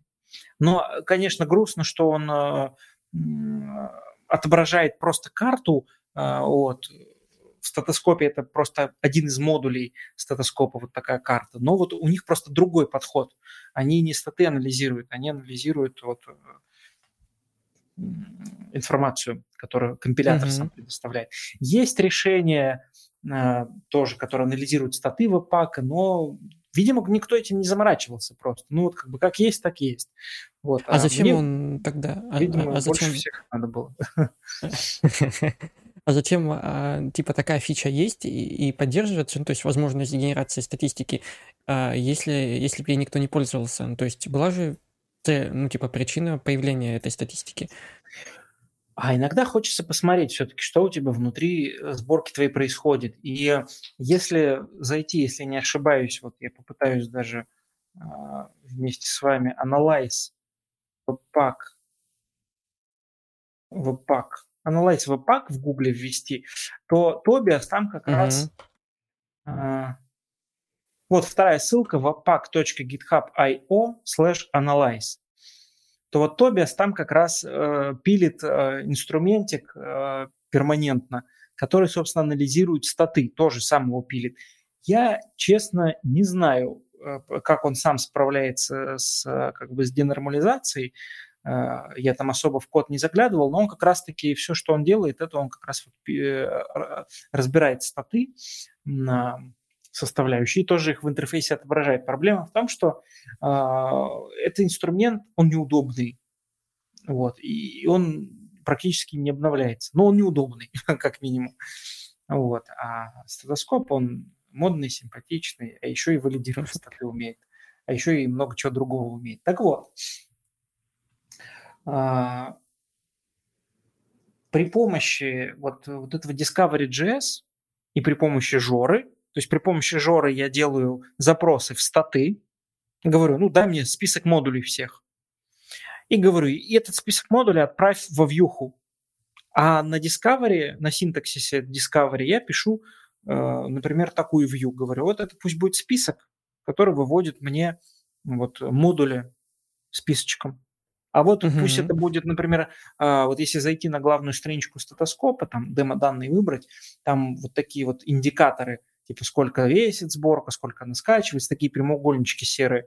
Тоже я могу mm-hmm, сказать, да. вот тебе данные для этих прямоугольничков, вот тебе вьюшечка. Под, под каждый кусочек данных создай такой индикатор и помести туда эти данные. Все. Я особо JavaScript, JavaScript кода и не пишу, так сказать. Ну, а, вот, а, а, у тебя там есть, у тебя там есть такие данные, как э, initial download, download time, то есть время, которое будет загружаться. А ты его берешь откуда? Ты как-то его генеришь, ну, типа, откуда ты берешь время загрузки, к примеру, данного бандла? Угу. Я взял метрики э, из Chromium, ну, там э, разные сети, типа Slow 3G, Fast 3G, угу. просто на основе размера э, как бы статов, ну, не статов, а initial чанков, я посчитал, сколько оно будет загружаться. Ну, то есть есть же э, размер initial чанков, да, то есть initial uh-huh. чанки – это те чанки, которые обязательно должны попасть на страницу. Без них ничего работать не будет. Это то, что на страницу у тебя попадает. Например, 10 мегабайт. Вот. И есть, например, slow 3G со скоростью там столько-то 0, там, там сколько-то мегабит в секунду, например. Все, а, ну это одно... просто по... Да, делишь просто посчитал, другое получается. И, и, и получаешь, да. Вот. Есть более изощренные способы того, как это считать, но может быть, я э, туда завезу какой-нибудь, не знаю, по-моему, есть как какая-то история, которая запускает браузер безголовый. Ну, это, на... по-моему, size, да. size limit, по-моему, да. Да, я да, да, сначала да, и подумал. Такое. Да. Нет, а, нет, там все, все проще. да, ну вот мне это было как раз интересно. А, так, ну окей, у тебя получается, ты подготавливаешь, первый шаг, ты подготовил данные, ты их э, сформировал некоторые данные, которые будут в этих табличках отображаться. А, а дальше? И передал их, и передал их во вьюшечке. Описал на Discovery э, View, который вообще, какие странички есть, какие на этих страничках есть элементы, и просто в эти элементы, как в React, просто взял и закинул в, в собранный React компонент, грубо говоря, просто закинул а, ну, данные, данные и, получается, они там, да. да. И они там рассосались, так сказать, по компонентикам. Все. А так у нас же очень много может быть данных. Как ты как-то боролся с, с оптимизацией? Ну, типа, вот мы когда вот листаем вот это дерево, то есть мы открыли, и вот мы можем там проваливаться глубоко-глубоко. То есть ты Мгм. как-то... Э, ну, то есть сколько может занимать вот размер вот этих финальных данных, которые уже в UI поступают? То есть, Ну, может, он там движка, от маленький? движка, от движка зависит, от браузера. Но я загружал туда статы огромные, и проблем никаких. Э, ну, то есть там статы, там 50 тысяч модулей, 40 тысяч модулей, это только модули. Ну, то есть проблем не было с, а, с какой-то скоростью там или... Ну, там есть проблемы со скоростью, знаешь, в каком плане, что, например, вот ты можешь модули поискать, например, да, там пофильтровать. Мне нужен mm-hmm, там такой-то да. модуль. Ну, и, конечно, поиск по 40 тысячам модулей, ну, наверное, будет, э, а даже не наверное, он будет, может быть, чуть-чуть подлагивать, да, вот, тем более, если ты там ищешь при помощи регулярки. То есть выполнить регулярку для 40 тысяч модулей, ну, это какая-то работа определенная. И здесь у меня тоже есть, на самом деле, идеи.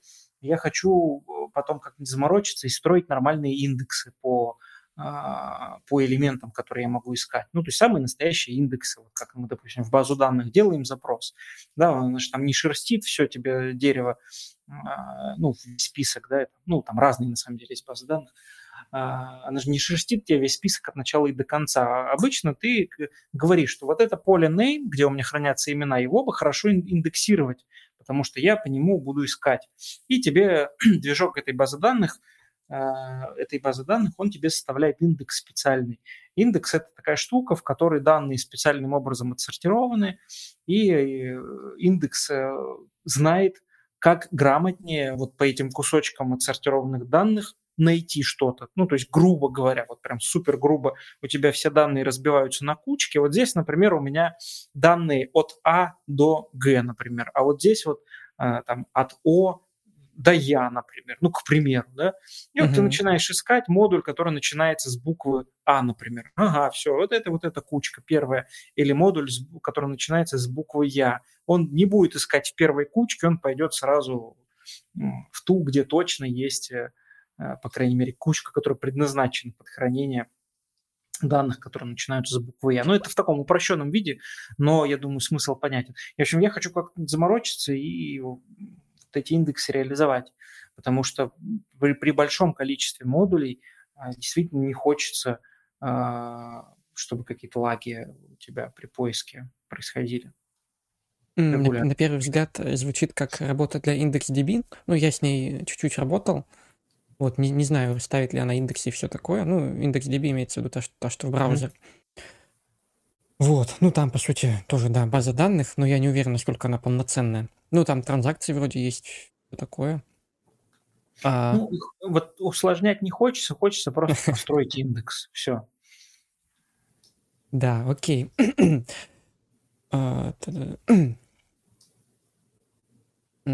Я, у меня был еще такой вопрос касательно документации. То есть mm-hmm. я когда первый раз услышал, мне коллега посоветовал, говоря, э, я подписался на канал, увидел, что есть такой статоскоп, и решил его заиспользовать. Mm-hmm. Я пошел, ничего не понял на самом деле. То есть реально, а, я понял, что он делает что-то красивое, что-то крутое, но в документации, к сожалению, не так много информации, то есть даже сформулировать, что конкретно он, получается, дает, то есть среднестатистическому разработчику.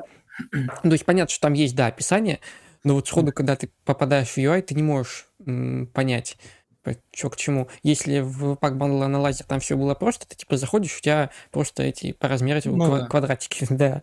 То здесь те, те, тебе непонятно. Вот что ты думаешь насчет документации, будешь ли ты ее улучшать? Вот, ну, начнем с этого. Начнем с этого. Да, у меня есть большая мечта сделать документацию как в Джесте. Мне очень нравится документация Джеста. Она очень классная, очень красивая, очень информативная. И когда меня спрашивают, приведи примеры хорошей документации, я всех отправляю в Джест. Вот. И, кстати, mm-hmm. вот тот движок, движок, на котором сделана документация Джеста, он открытый, и на нем тоже можно, его можно взять и тоже делать на нем документацию. Так вот, я хочу как-нибудь так добраться до документации и, собственно, сделать полноценный портал с документацией по статоскопу, потому что сейчас там подъезжают новые фичи, вот кастомные отчеты подъехали, там, э, кстати, тоже сейчас расскажу. Угу. Я в чатике обещал рассказать про новую да, фичу, да. которую я, вчера я видел. Вот, и, собственно, Хочется это все где-то описывать, а не распихивать по редмишкам. То есть если за, заходить в Redmi, там, в принципе, какая-то часть документации есть. И в плагине там а, по каждому свойству расписано, там, что это за свойство, за что оно отвечает и так далее.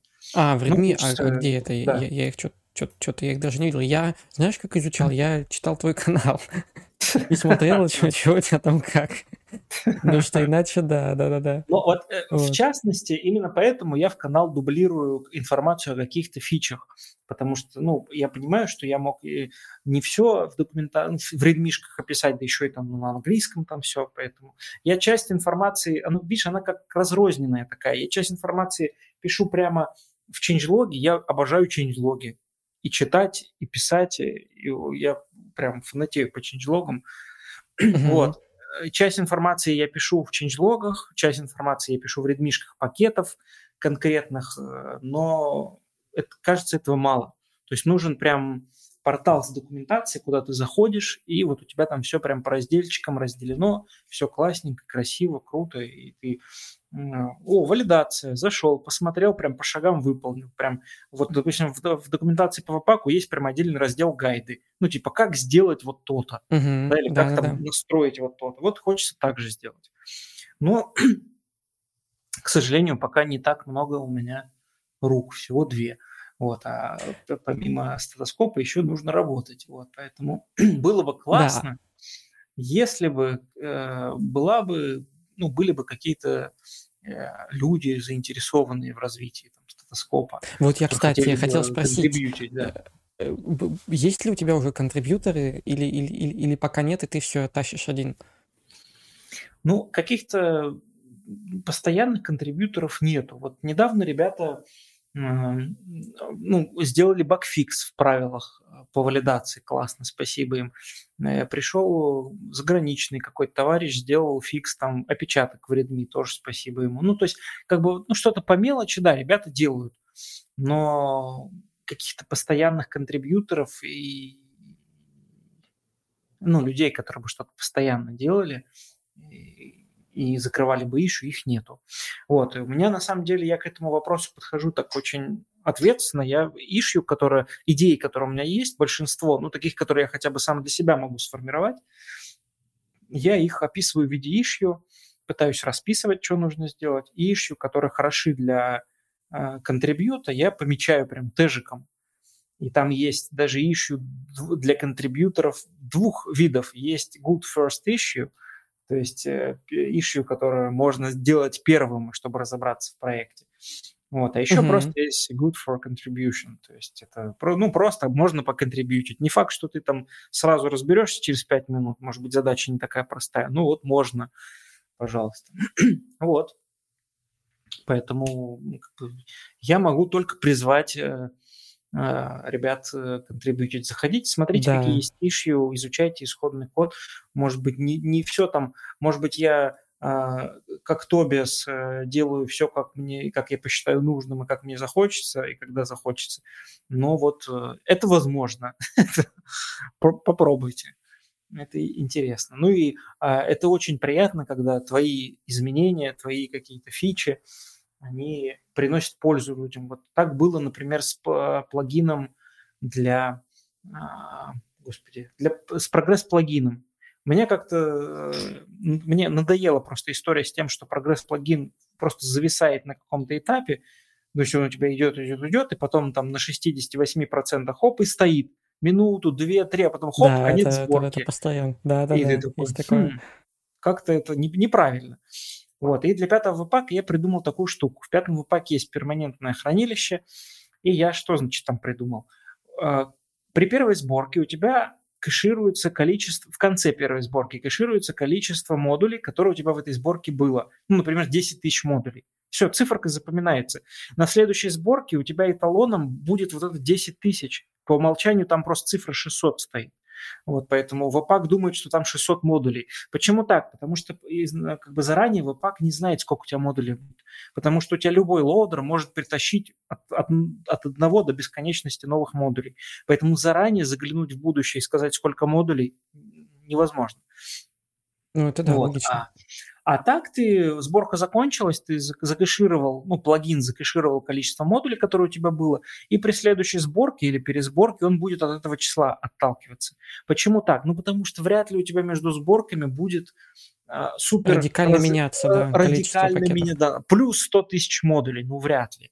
Вот или в обратную сторону. А так, хоп, у тебя на следующей пересборке от нуля до 10 тысяч. Все, и это классно, это работает.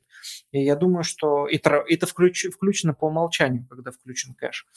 Вот, я думаю, что это принесло радость э, вот, разным людям, которые используют Webpack. Вот, и поэтому, когда твои идеи и, вообще то, что ты делаешь, оно используется в каких-то других местах и приносит людям пользу какую-то, это всегда классно и Ну, это приятно. да, это приятно, я согласен. А, ну, давай еще немножко поговорим. Я тут еще не все спросил. давай, давай. И смотри, у меня такой вопрос. Вот ты упоминал, упоминал Романа Дворнова, и у него, собственно mm-hmm. говоря, есть скрипт, а, точнее не скрипт, а в общем, механизм, который позволяет грузить JSON более эффективно. То есть я mm-hmm. подписан на его канал, Графочек варит, и вот mm-hmm. он прям одно время писал про эту штуку очень активно. И я правильно понял, что он, что ты заиспользовал у себя эту штуку, благодаря чему ты как раз-таки не можешь большие статы загружать в приложение. Вот можешь рассказать про это? Да. Да. Да, все. Следующий вопрос. А, нет, а, на самом деле, да, ты все правильно говоришь, и в какой-то момент а, в какой-то момент у Discovery JS возник вопрос, а как, собственно, работать с большими данными, реально большими данными? Там и у Ромы и на работе, собственно, были моменты, когда ему приходил большой объем данных, и в статоскопе я тоже с этим столкнулся. Ну, потому что статы 4 гига, все. И вот ну, хоть это, ты... Да, это прям все, и куда вот его? А это 4 гига строка только занимает. Ну, JSON строка. И тебе нужно это как-то превратить, э, превратить в объектики. И ты думаешь, хм, дай-ка и JSON парс сделаю. Почему нет? Ну, как бы все же мы умеем. Делаешь JSON парс, а тебе движок говорит, нет, так не работает. А не работает это потому, что максимальная длина строки у V8, например, может быть 512 мегабайт. А, в, например, в Core, JS Core, это который в Safari, там, по-моему, 2 гигабайта. Ну, не суть, это все равно не 4 гигабайта. Ну, то есть э, там э, существующие там движки, они не прожуют такой объем JSON. Э, они даже все представить не могут, зачем вообще так, такой объем, наверное, нужен строк, что ты туда будешь записывать. Вот. Поэтому возникла потребность как-то все-таки эти данные загружать. Ну и тут возникла потребность в потоковом парсере. Что делает потоковый парсер? Он берет и кусочками просто, э, берет кусочек, превращает в JSON, берет следующий кусочек, превращает в JSON, прикрепляет к предыдущему, следующий, следующий, и так вот, например, ну там, к примеру, по одному мегабайту кусочки эти, к примеру, да, и вот так ты в несколько итераций, ну, во много даже итераций, ты э, все-таки этот большой JSON ты прожуешь. Задача решена. Вот. И да, я использую uh, JSON-Next, это вот как раз uh, парсер потоковый uh, за авторством Ромы. И это работает, и это классно. Единственное, я, конечно, наткнулся на очередное препятствие, это браузер, потому что когда статы весят 5 гигабайт, ты из них генеришь отчет, и браузер просто не понимает, что ты ему такое подсу, почему HTML вообще весит 5 гигабайт, вообще как это возможно. Вот. И просто крашится. Ну, на разных э, системах по-разному. На какой-то системе крашится, на какой-то просто ничего не происходит, он зависает. Зависит от э, количества свободных ресурсов. Вот. Но браузер просто он в недоумении вообще, что произошло, почему вдруг вот э, странички открывались там на 10 килобайт, а тут раз и 5-гиговый HTML. Вот. Но тут я эту историю пришел, как я уже говорил, более такой форс нормализации, так сказать. И в итоге 5-4 гиговый стат превратился в 250 мегабайт. Ну, все, классно. Ну, ничего себе, это прям круто. Вот, и это не означает, что потоковый парсер не нужен, вот, потому что может быть стат на 100 гигабайт, например, и у тебя хоп, уже 5 гигабайт. Непонятно, правда, как браузер, опять же, будет это все дело открывать, но я думаю, что что-нибудь придумаем к тому времени. Вот. А получается, что вот формат JSON не очень оптимален для хранения вот этой статистики. Есть ли какие-то более оптимальные типа решения, на твой взгляд? То есть не в, не в JSON хранить, а в каком-нибудь другом ну, можно в э, бинарном формате? формате, можно в бинарном формате хранить. Есть бинарный JSON, например. То есть, э, ну, вот другой момент, как ты это будешь в виде текста хранить. Ну, то есть, ты можешь хранить файлы, э, ты можешь хранить в э, бинарную, бинарные данные в файлах, например. А если uh-huh. ты хочешь сформировать, э, не знаю, какой-нибудь HTML-отчет, как ты бинарные данные будешь хранить в текстовом виде, да, потому что HTML это текстовый, это текстовый а, ну, формат. Никак, ну, получается. Как, ну как, ты, у тебя будет часть данных просто э, крокозябрами, да, но опять же, это не, не, не очень эффективно. Другой момент, что можно их закодировать в какой-нибудь B64, но это их только раздует. О, То есть ты можешь хранить, на треть, это на треть ты можешь, будет. ты можешь хранить бинарные данные в, в тексте, но в B64, например, это только раздует в несколько раз эти данные и убьет весь твой профит от хранения в, в, в общем, в, в, бинарях. Вот а, и все. Тут, тут вот как раз человек спрашивает, а что делать э, с памятью? Насколько гигабайт памяти, насколько гигабайт надо запасаться? Угу. Хороший, кстати, вопрос. То есть на момент сборки, вот генерации всего этого дела и открытия сколько памяти надо? И влияет ли это вообще как-то? Ну, на машине. Но вообще вот мы у себя запускаем сборку и выделяем под нее, по-моему, 9 гигабайт, что ли. Но это не значит, что сборке нужно 9 гигабайт, мы просто с запасом берем, чтобы там через полгода, каждые полгода не приходилось этот э, лимит э, там превышать.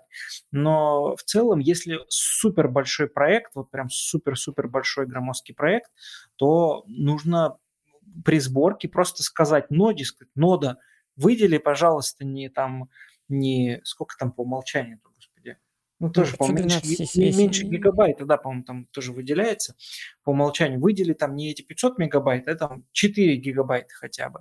Вот. Особенно это критично, если вы используете source-мапы. А, по-моему, сейчас даже какие-то уже действия в этом направлении там предприняты, и source-мапы уже не хранятся в памяти постоянно, и уже меньше памяти под это требуется. Но был период, когда ты включаешь source-мапы, и у тебя не хватает 4 гигабайт, потому что source-мапы хранились на то время в памяти. И ты думаешь, блин, что же делать? Как же разрабатывать без source-мапов?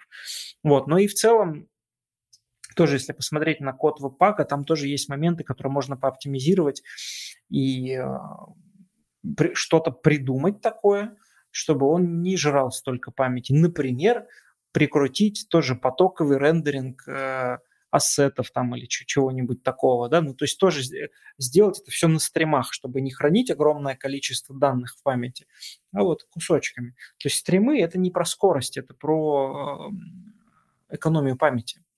Ну, а вот поэтому... э, так, такой еще момент. Я правильно понял, что ты то есть, хочешь вот это решение статоскоп, чтобы оно было именно статичным, чтобы ты его сбилдил, открыл HTML-страничку и типа оно у тебя заработало. А что так если сделать...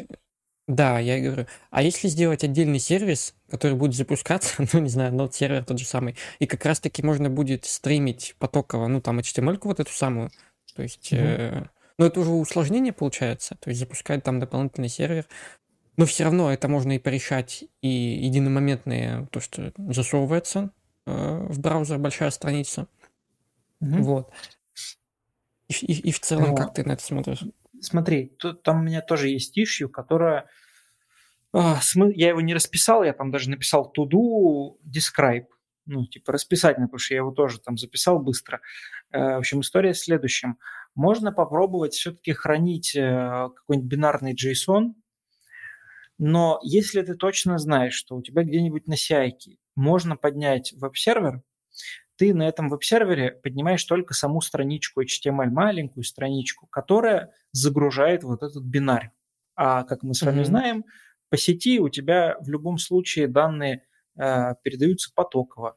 Вот, и ты хоп-хоп, и вот подгружаешь весь этот бинарь себе. То есть, ну, надо попробовать, по крайней мере. Вот. Не везде есть такая гибкая работа с, с получаемыми данными. То есть ты не во всех браузерах можешь обращаться с данными, как с потоком. Но, в общем, это надо поисследовать, попробовать и посмотреть, что получится.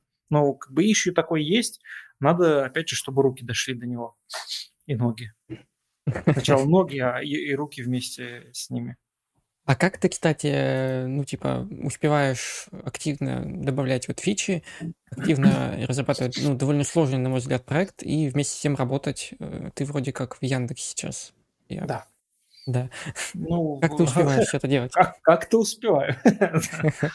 Не, ну, на самом деле, эм, временами э, временами и ночью там где-то сядешь, поработаешь. Ну, то есть по-разному. Как то крутишься, выкручиваешься. Так, ну окей. Ну, у меня тут еще заготовлены вопросы. Прошло уже, на самом деле, полтора часа, но я хотел у тебя спросить, ну, ты, у тебя есть время или мы, типа, Да, хочешь закругляться? да нет, пожалуйста. просто, просто еще вопросов много, а ты интересно рассказываешь, и перебивать не, неохота. Вот. Ну, соответственно, я тогда задам следующий вопрос. А, как бы ты описал буквально парой предложений, а, что дает статоскоп среднестатистическому фронтенд-разработчику? То есть вот он такой видит эту штуку, и что бы ты сделал? Типа, как бы ты это описал? Я, я вот лично называю это, знаешь, как когда я пытался одним предложением тоже симулировать, что это вообще, что это делает, а, типа инструмент, который позволяет понять, э, почему у вас в коде берутся те или иные модули. Вот, я, я это так сформулировал. А как бы ты сформулировал? Ну, я с тобой на самом деле соглашусь. Стетоскоп позволяет быстро понять, из чего у тебя сборка стоит, почему она такая большая, почему у тебя такой большой бандл, чего там вообще происходит внутри.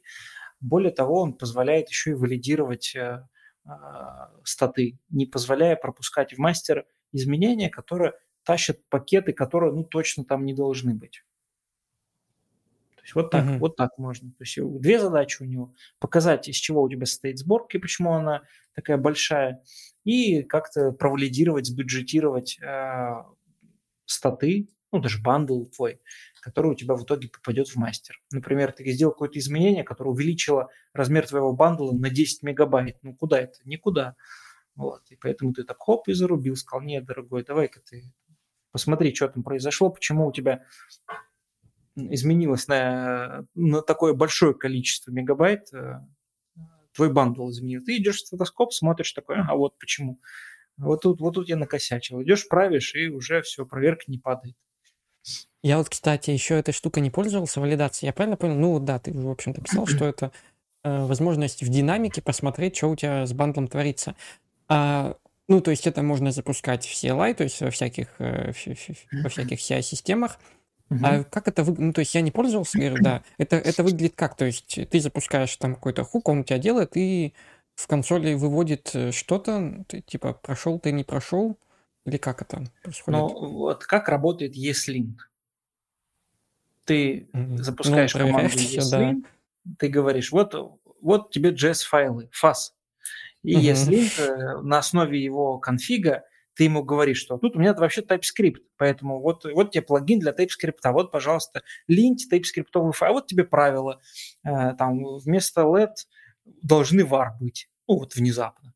Или наоборот, да, вместо var там let должны быть. Ну, то есть какие-то правила ты описываешь, чего ты хочешь линтить. Вот, и у тебя что делает ESLint? Он тебе показывает, а, как бы окей или не окей. Если окей, то нет ошибок, ничего он тебе в консоль не выведет. Если ошибки есть, он тебе выведет ошибки в ну, удобном для тебя формате, там, разукрасит их, все. И ты уже потом идешь и смотришь, ох, вот ESLint нехороший.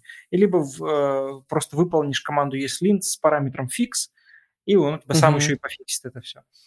Если сможет, я, да. да, если сможет. Я не очень сильно хотел, ам, я не очень сильно хотел придумывать что-то кардинально новое. Хотелось, чтобы это был знаком, подход знакомый людям.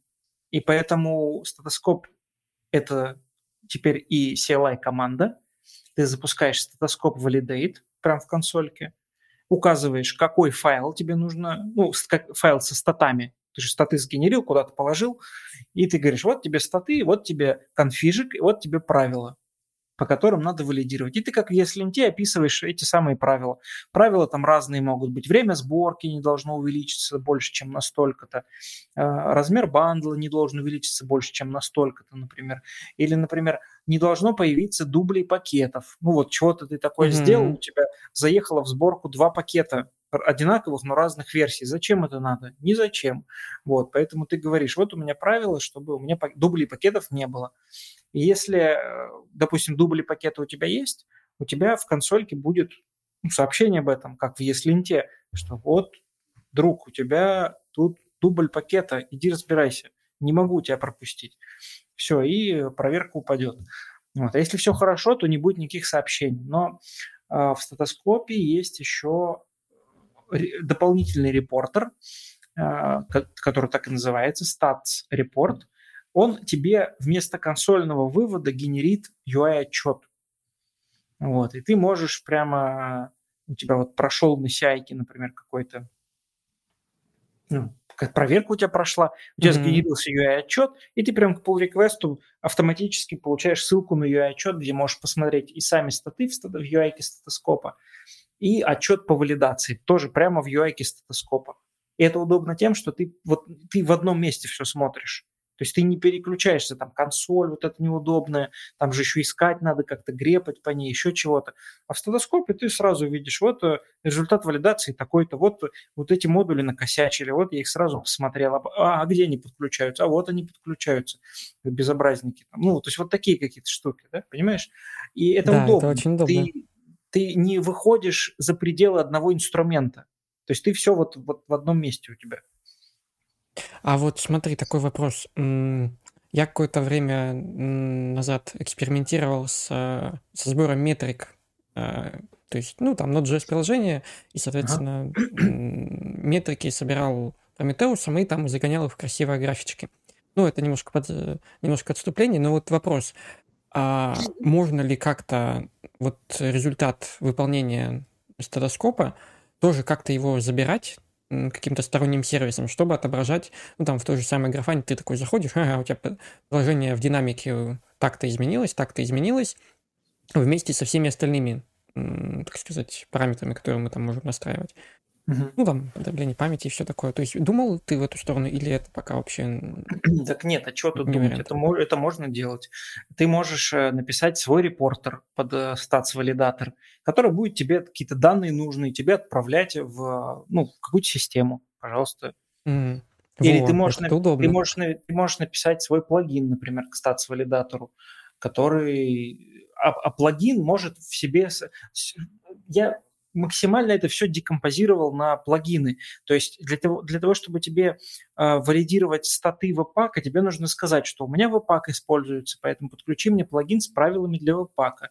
И ты можешь свой плагин написать со своим набором правил и сказать, что вот э, у меня будет правило, которое будет брать, э, например, время сборки, отправлять куда-нибудь там, не знаю, в какую-нибудь систему мет- сбора метрик, например.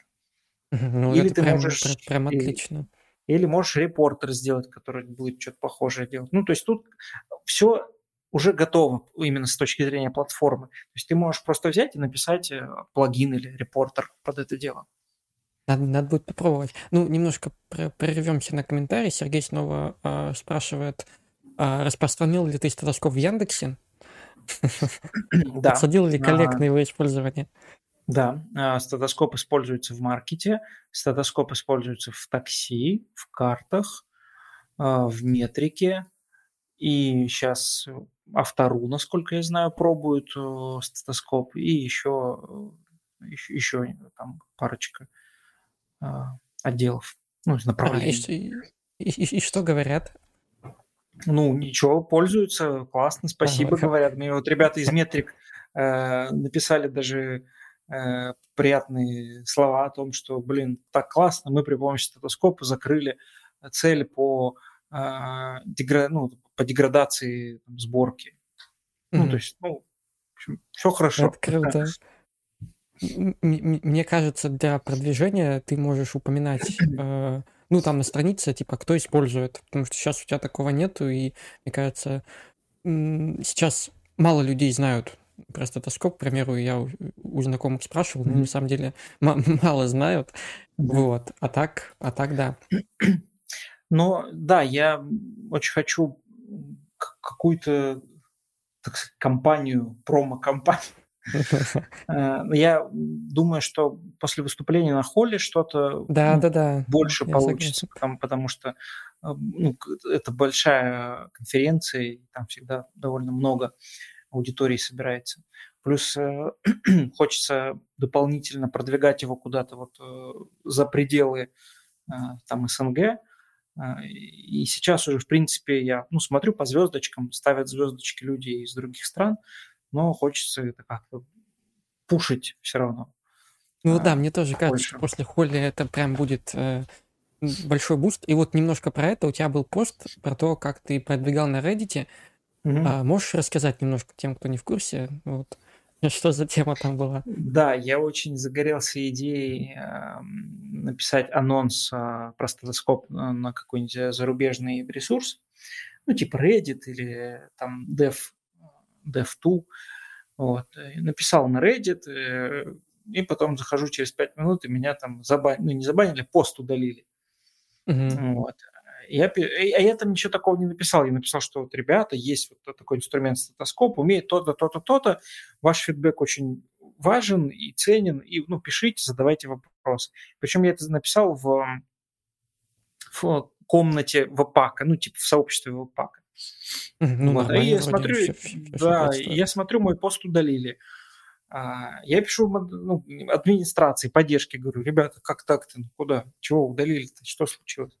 А мне говорят, это удалил э, какой-то один из модераторов вот этого сообщества ВПАК за спам. Я говорю, да какой спам это, это, это мой проект. да, Коля. Офигеть, вот. что-то. И, они, и мне говорят, ну, пишите, типа, модератору. Ну, я пишу модератору, говорю, так и так, не могли бы вы, пожалуйста, вернуть мой пост, потому что это не спам, это мой проект, и, и вот э, не надо так. И мне до сих пор не ответили. В общем, я не понимаю, как Ой. это работает, но вот э, как, как это работает. Ну, ничего ну, страшного, я куда-нибудь в другое место напишу. Вот. Очень странный модератор на Reddit в сообществе Webpack. Мне так показалось. Да, что-то прям, прям, прям обидно даже, вроде типа, как, как так-то. Я просто тоже постил как-то что-то на Reddit, но там было связано с игровой тематикой, и меня тоже быстро mm-hmm. оттуда удалили, на самом деле, поэтому мне немножко близка, близка эта тема. А что, но... что насчет Хабра? Что, что насчет Хабра? Не думал на Хабра написать статью? Думал. На самом деле я очень хочу это сделать, но я не хочу это делать до доклада на холле. Потому что лучше а, вот. я доложусь на холле, и потом просто ребята помогут сделать расшифровку доклада на Хабре. О, да, да, да. И мы круто, это опубликуем на Хабре. Вот, как бы, вот такой план. На самом деле э, доклад на холле это будет, наверное, таким первым большим анонсом публичным статоскопа как такового на очень широкую аудиторию. Вот, поэтому не хотелось до этого момента сильно распыляться вот какими-то статьями или еще чем-то. Вот, но я тут э, как бы как э, такой блогер могу только, как так сказать, посоветовать э, ставить звездочки, то бишь лайки, и подписываться на уведомления от статоскопа. А, но это на самом деле помогает GitHub понимать, что проект, ну, типа, растущий. И на GitHub, по-моему, есть даже целый раздел а, с, с проектами, которые вот прям типа... Трендинг, по-моему, так называется. Трендинг, да-да-да, что-то такое. Вот, и, и вот. Ну, мне кажется, мне кажется, что проект обречен на успех, потому что, ну, э, по сравнению с тем же VPAC аналайзером, тут намного больше чего можно поисследовать именно для тех, для тех, кто работает с перформансом, неизбежно на больших проектах с этим сталкиваются. По, анал- по анализу бандла, и это прям не знаю, больше инструментов-то я особо-то и, ну, типа, не слышал даже. Ну, может, я плохо искал, конечно, но... Тут же история еще вот про что. Там же можно... Ну, отчасти это не просто штука, которая показывает тебе какую-то информацию по твоим статам. Там же есть кнопочка такая «Make Report». И ты туда заходишь, и ты можешь в одном полюшке ввести на, э, Жора запрос, а в другом полюшке описать view на Discovery.js, и, сформ... и у тебя получается ссылка на каст... полностью кастомный отчет получается. То есть это такой, как Python ноутбуки, только не Python ноутбуки, а какое-то, ну, что-то более простое, но по сути ты прямо, вот если тебя не устраивают отчеты в статоскопе, ты можешь зайти в вкладочку Make Report и написать свой какой-то отчет, и потом ссылочкой с коллегой поделиться, сказать, вот тебе, пожалуйста, вот я составил топ, а, мод, топ-20 модулей а, значит, в нашей сборке и прям копипастнуть ссылку. Но вчера я зашел еще дальше. Я сделал фичу с кастомными отчетами, которые можно пробрасывать прямо в UI. То есть ты э, прямо вот когда в Webpack плагин добавляешь в свою сборку, ты там в настройках можешь указать, что я хочу еще вот такие кастомные отчеты передать. И а, прям списочком массив JSON просто передаешь туда. И прямо сейчас, если зайти на statoscope.tech, выбрать демо-статы, там вот э, сверху справа увидите uh, Custom Reports. И вот я три таких отчета просто в качестве примера добавил. И можно, например, uh, не знаю, со, да, суть, в общем, в чем? У каждого отчета есть название, есть э, поле, в которое можно положить данные, и поле, в которое можно положить вьюху, описанную на Discovery.js, и он прилетит в UI. -ку. Все, пожалуйста. Но если данные, например, заранее неизвестны, ну, к примеру, вы хотите э, нарисовать график того, как менялась ваша сборка с течением времени, вы можете в дату передать функцию, которая возвращает промис и в этом промисе уже пойти за данными. Например, у вас есть какое-то хранилище со всеми статами или с метриками, неважно, и вы говорите, дайте, дай мне вот эти вот метрики. Ну, просто вот промис, который разрешится с э, информацией о метриках каких-то. И все, и эти метрики пробросятся в этот отчет, и под эти метрики вы пишете в юху, например, говорите, вот мне хайчарт нужен, ну, диаграммка такая. Там, кстати, тоже есть пример в на, сайте статоскопа. Вот. Да, я, кстати, видел, но, но, но я не понял, как это, как это использовать.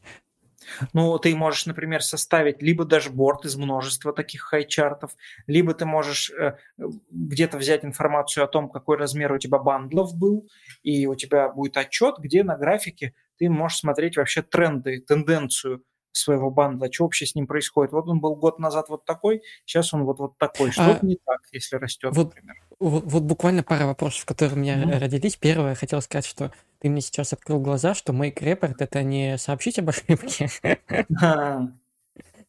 А я, я первый раз нажал, я никогда... Не... Надо переименовать. Это хорошая мысль, да, кстати.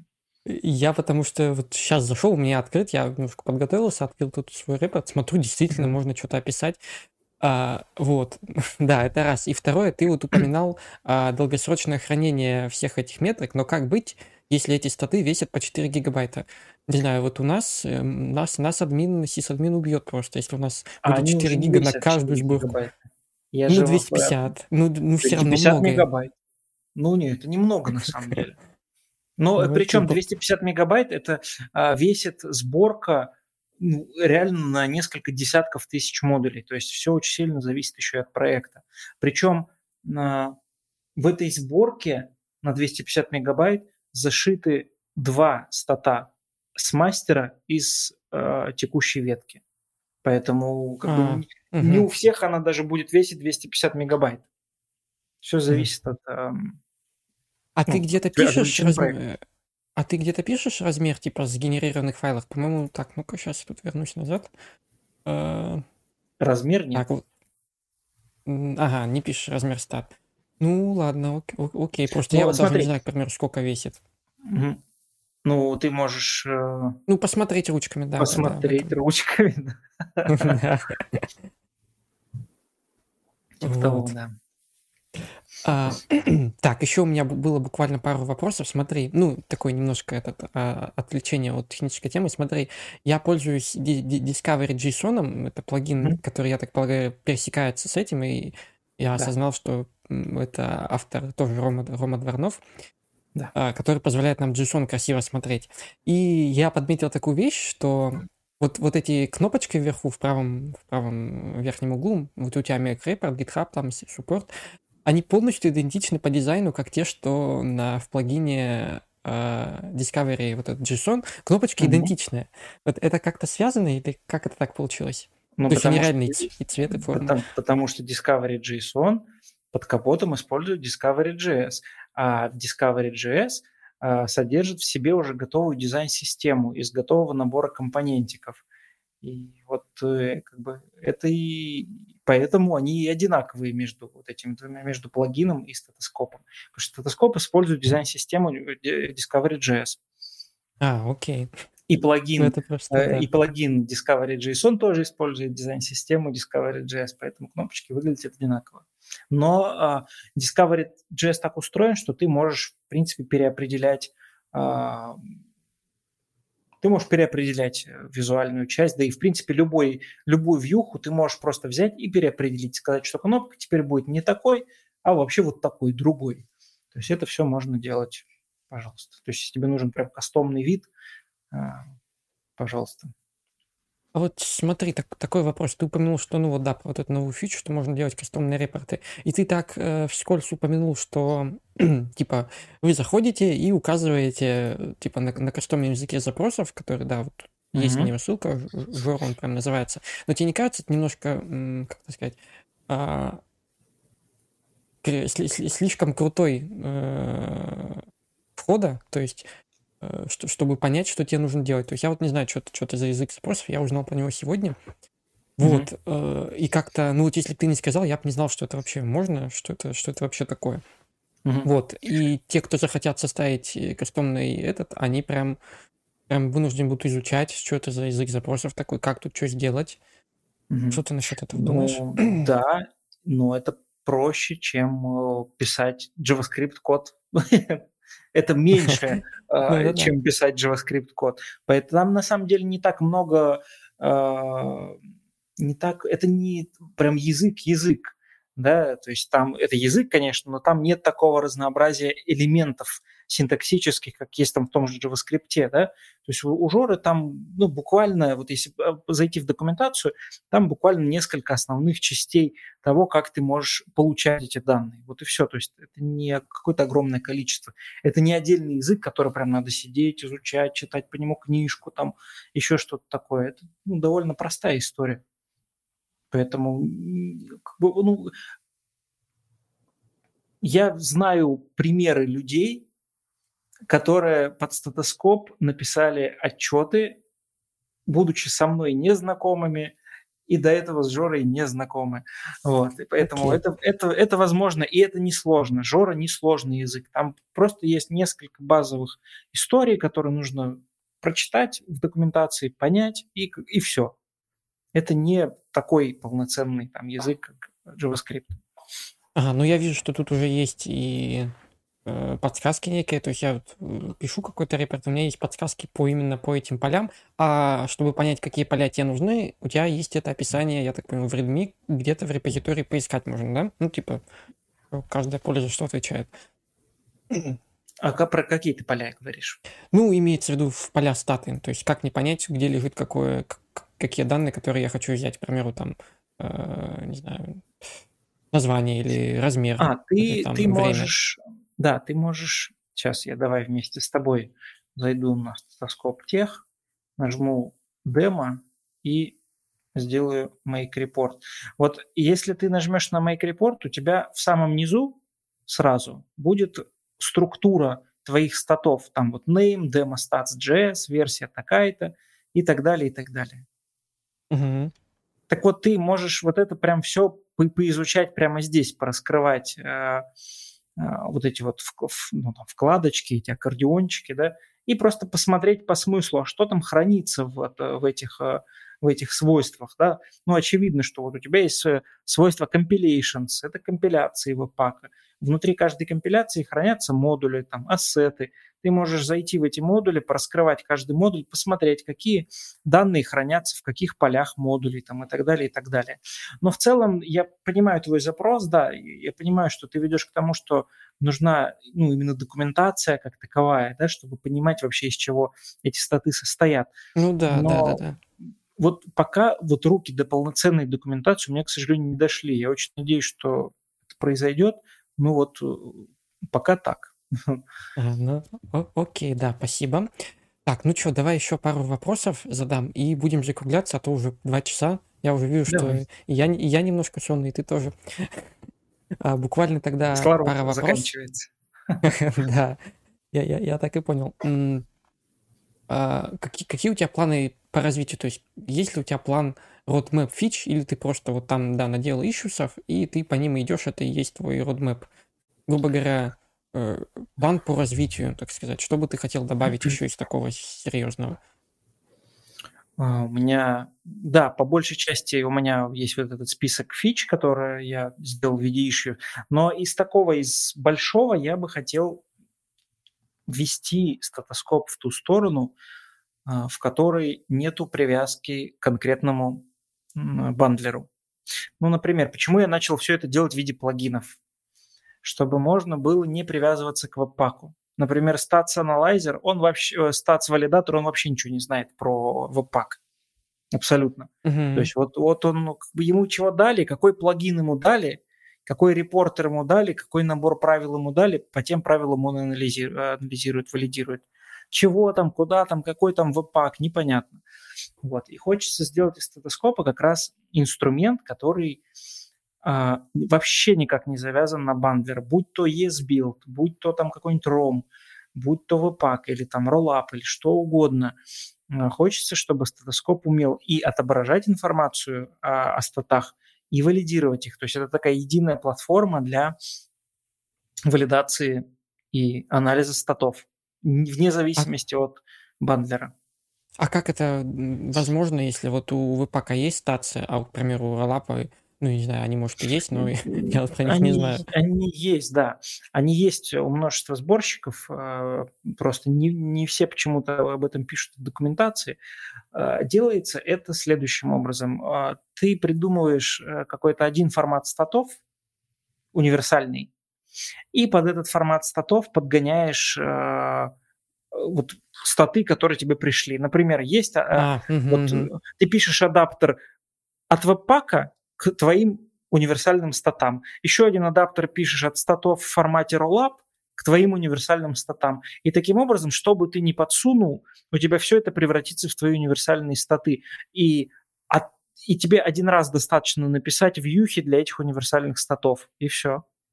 А ведь, э, ну, типа, количество данных от каждого сборщика, даже если статы они есть, но они очень, я полагаю, различаются. И как быть, если нет каких-то данных?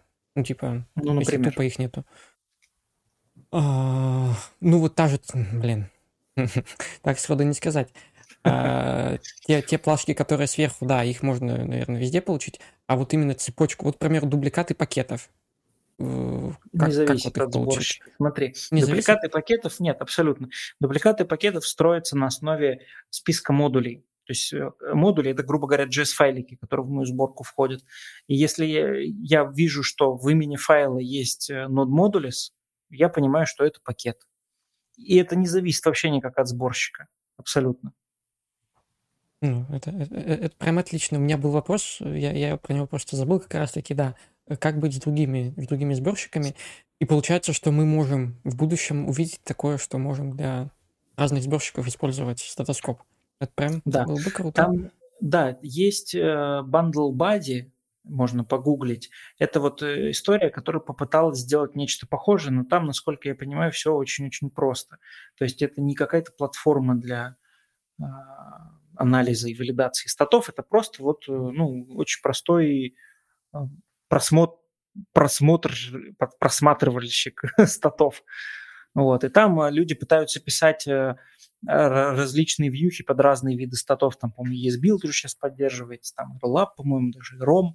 Вот, но там настолько это не, ну, не системно, вот, а хочется сделать прям платформу под это дело. То есть, чтобы можно было просто брать и э, клепать эти адаптеры под новые сборщики, которые там появляются. И все, а у тебя визуальный интерфейс уже написан под твои универсальные статы.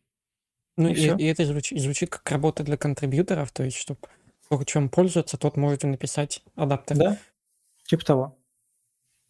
Ух. Ну, что, я предлагаю потихонечку закругляться. У нас осталась последняя секция, это сказать, э, пиар. То есть я начну, давай начнем с себя, Сергей.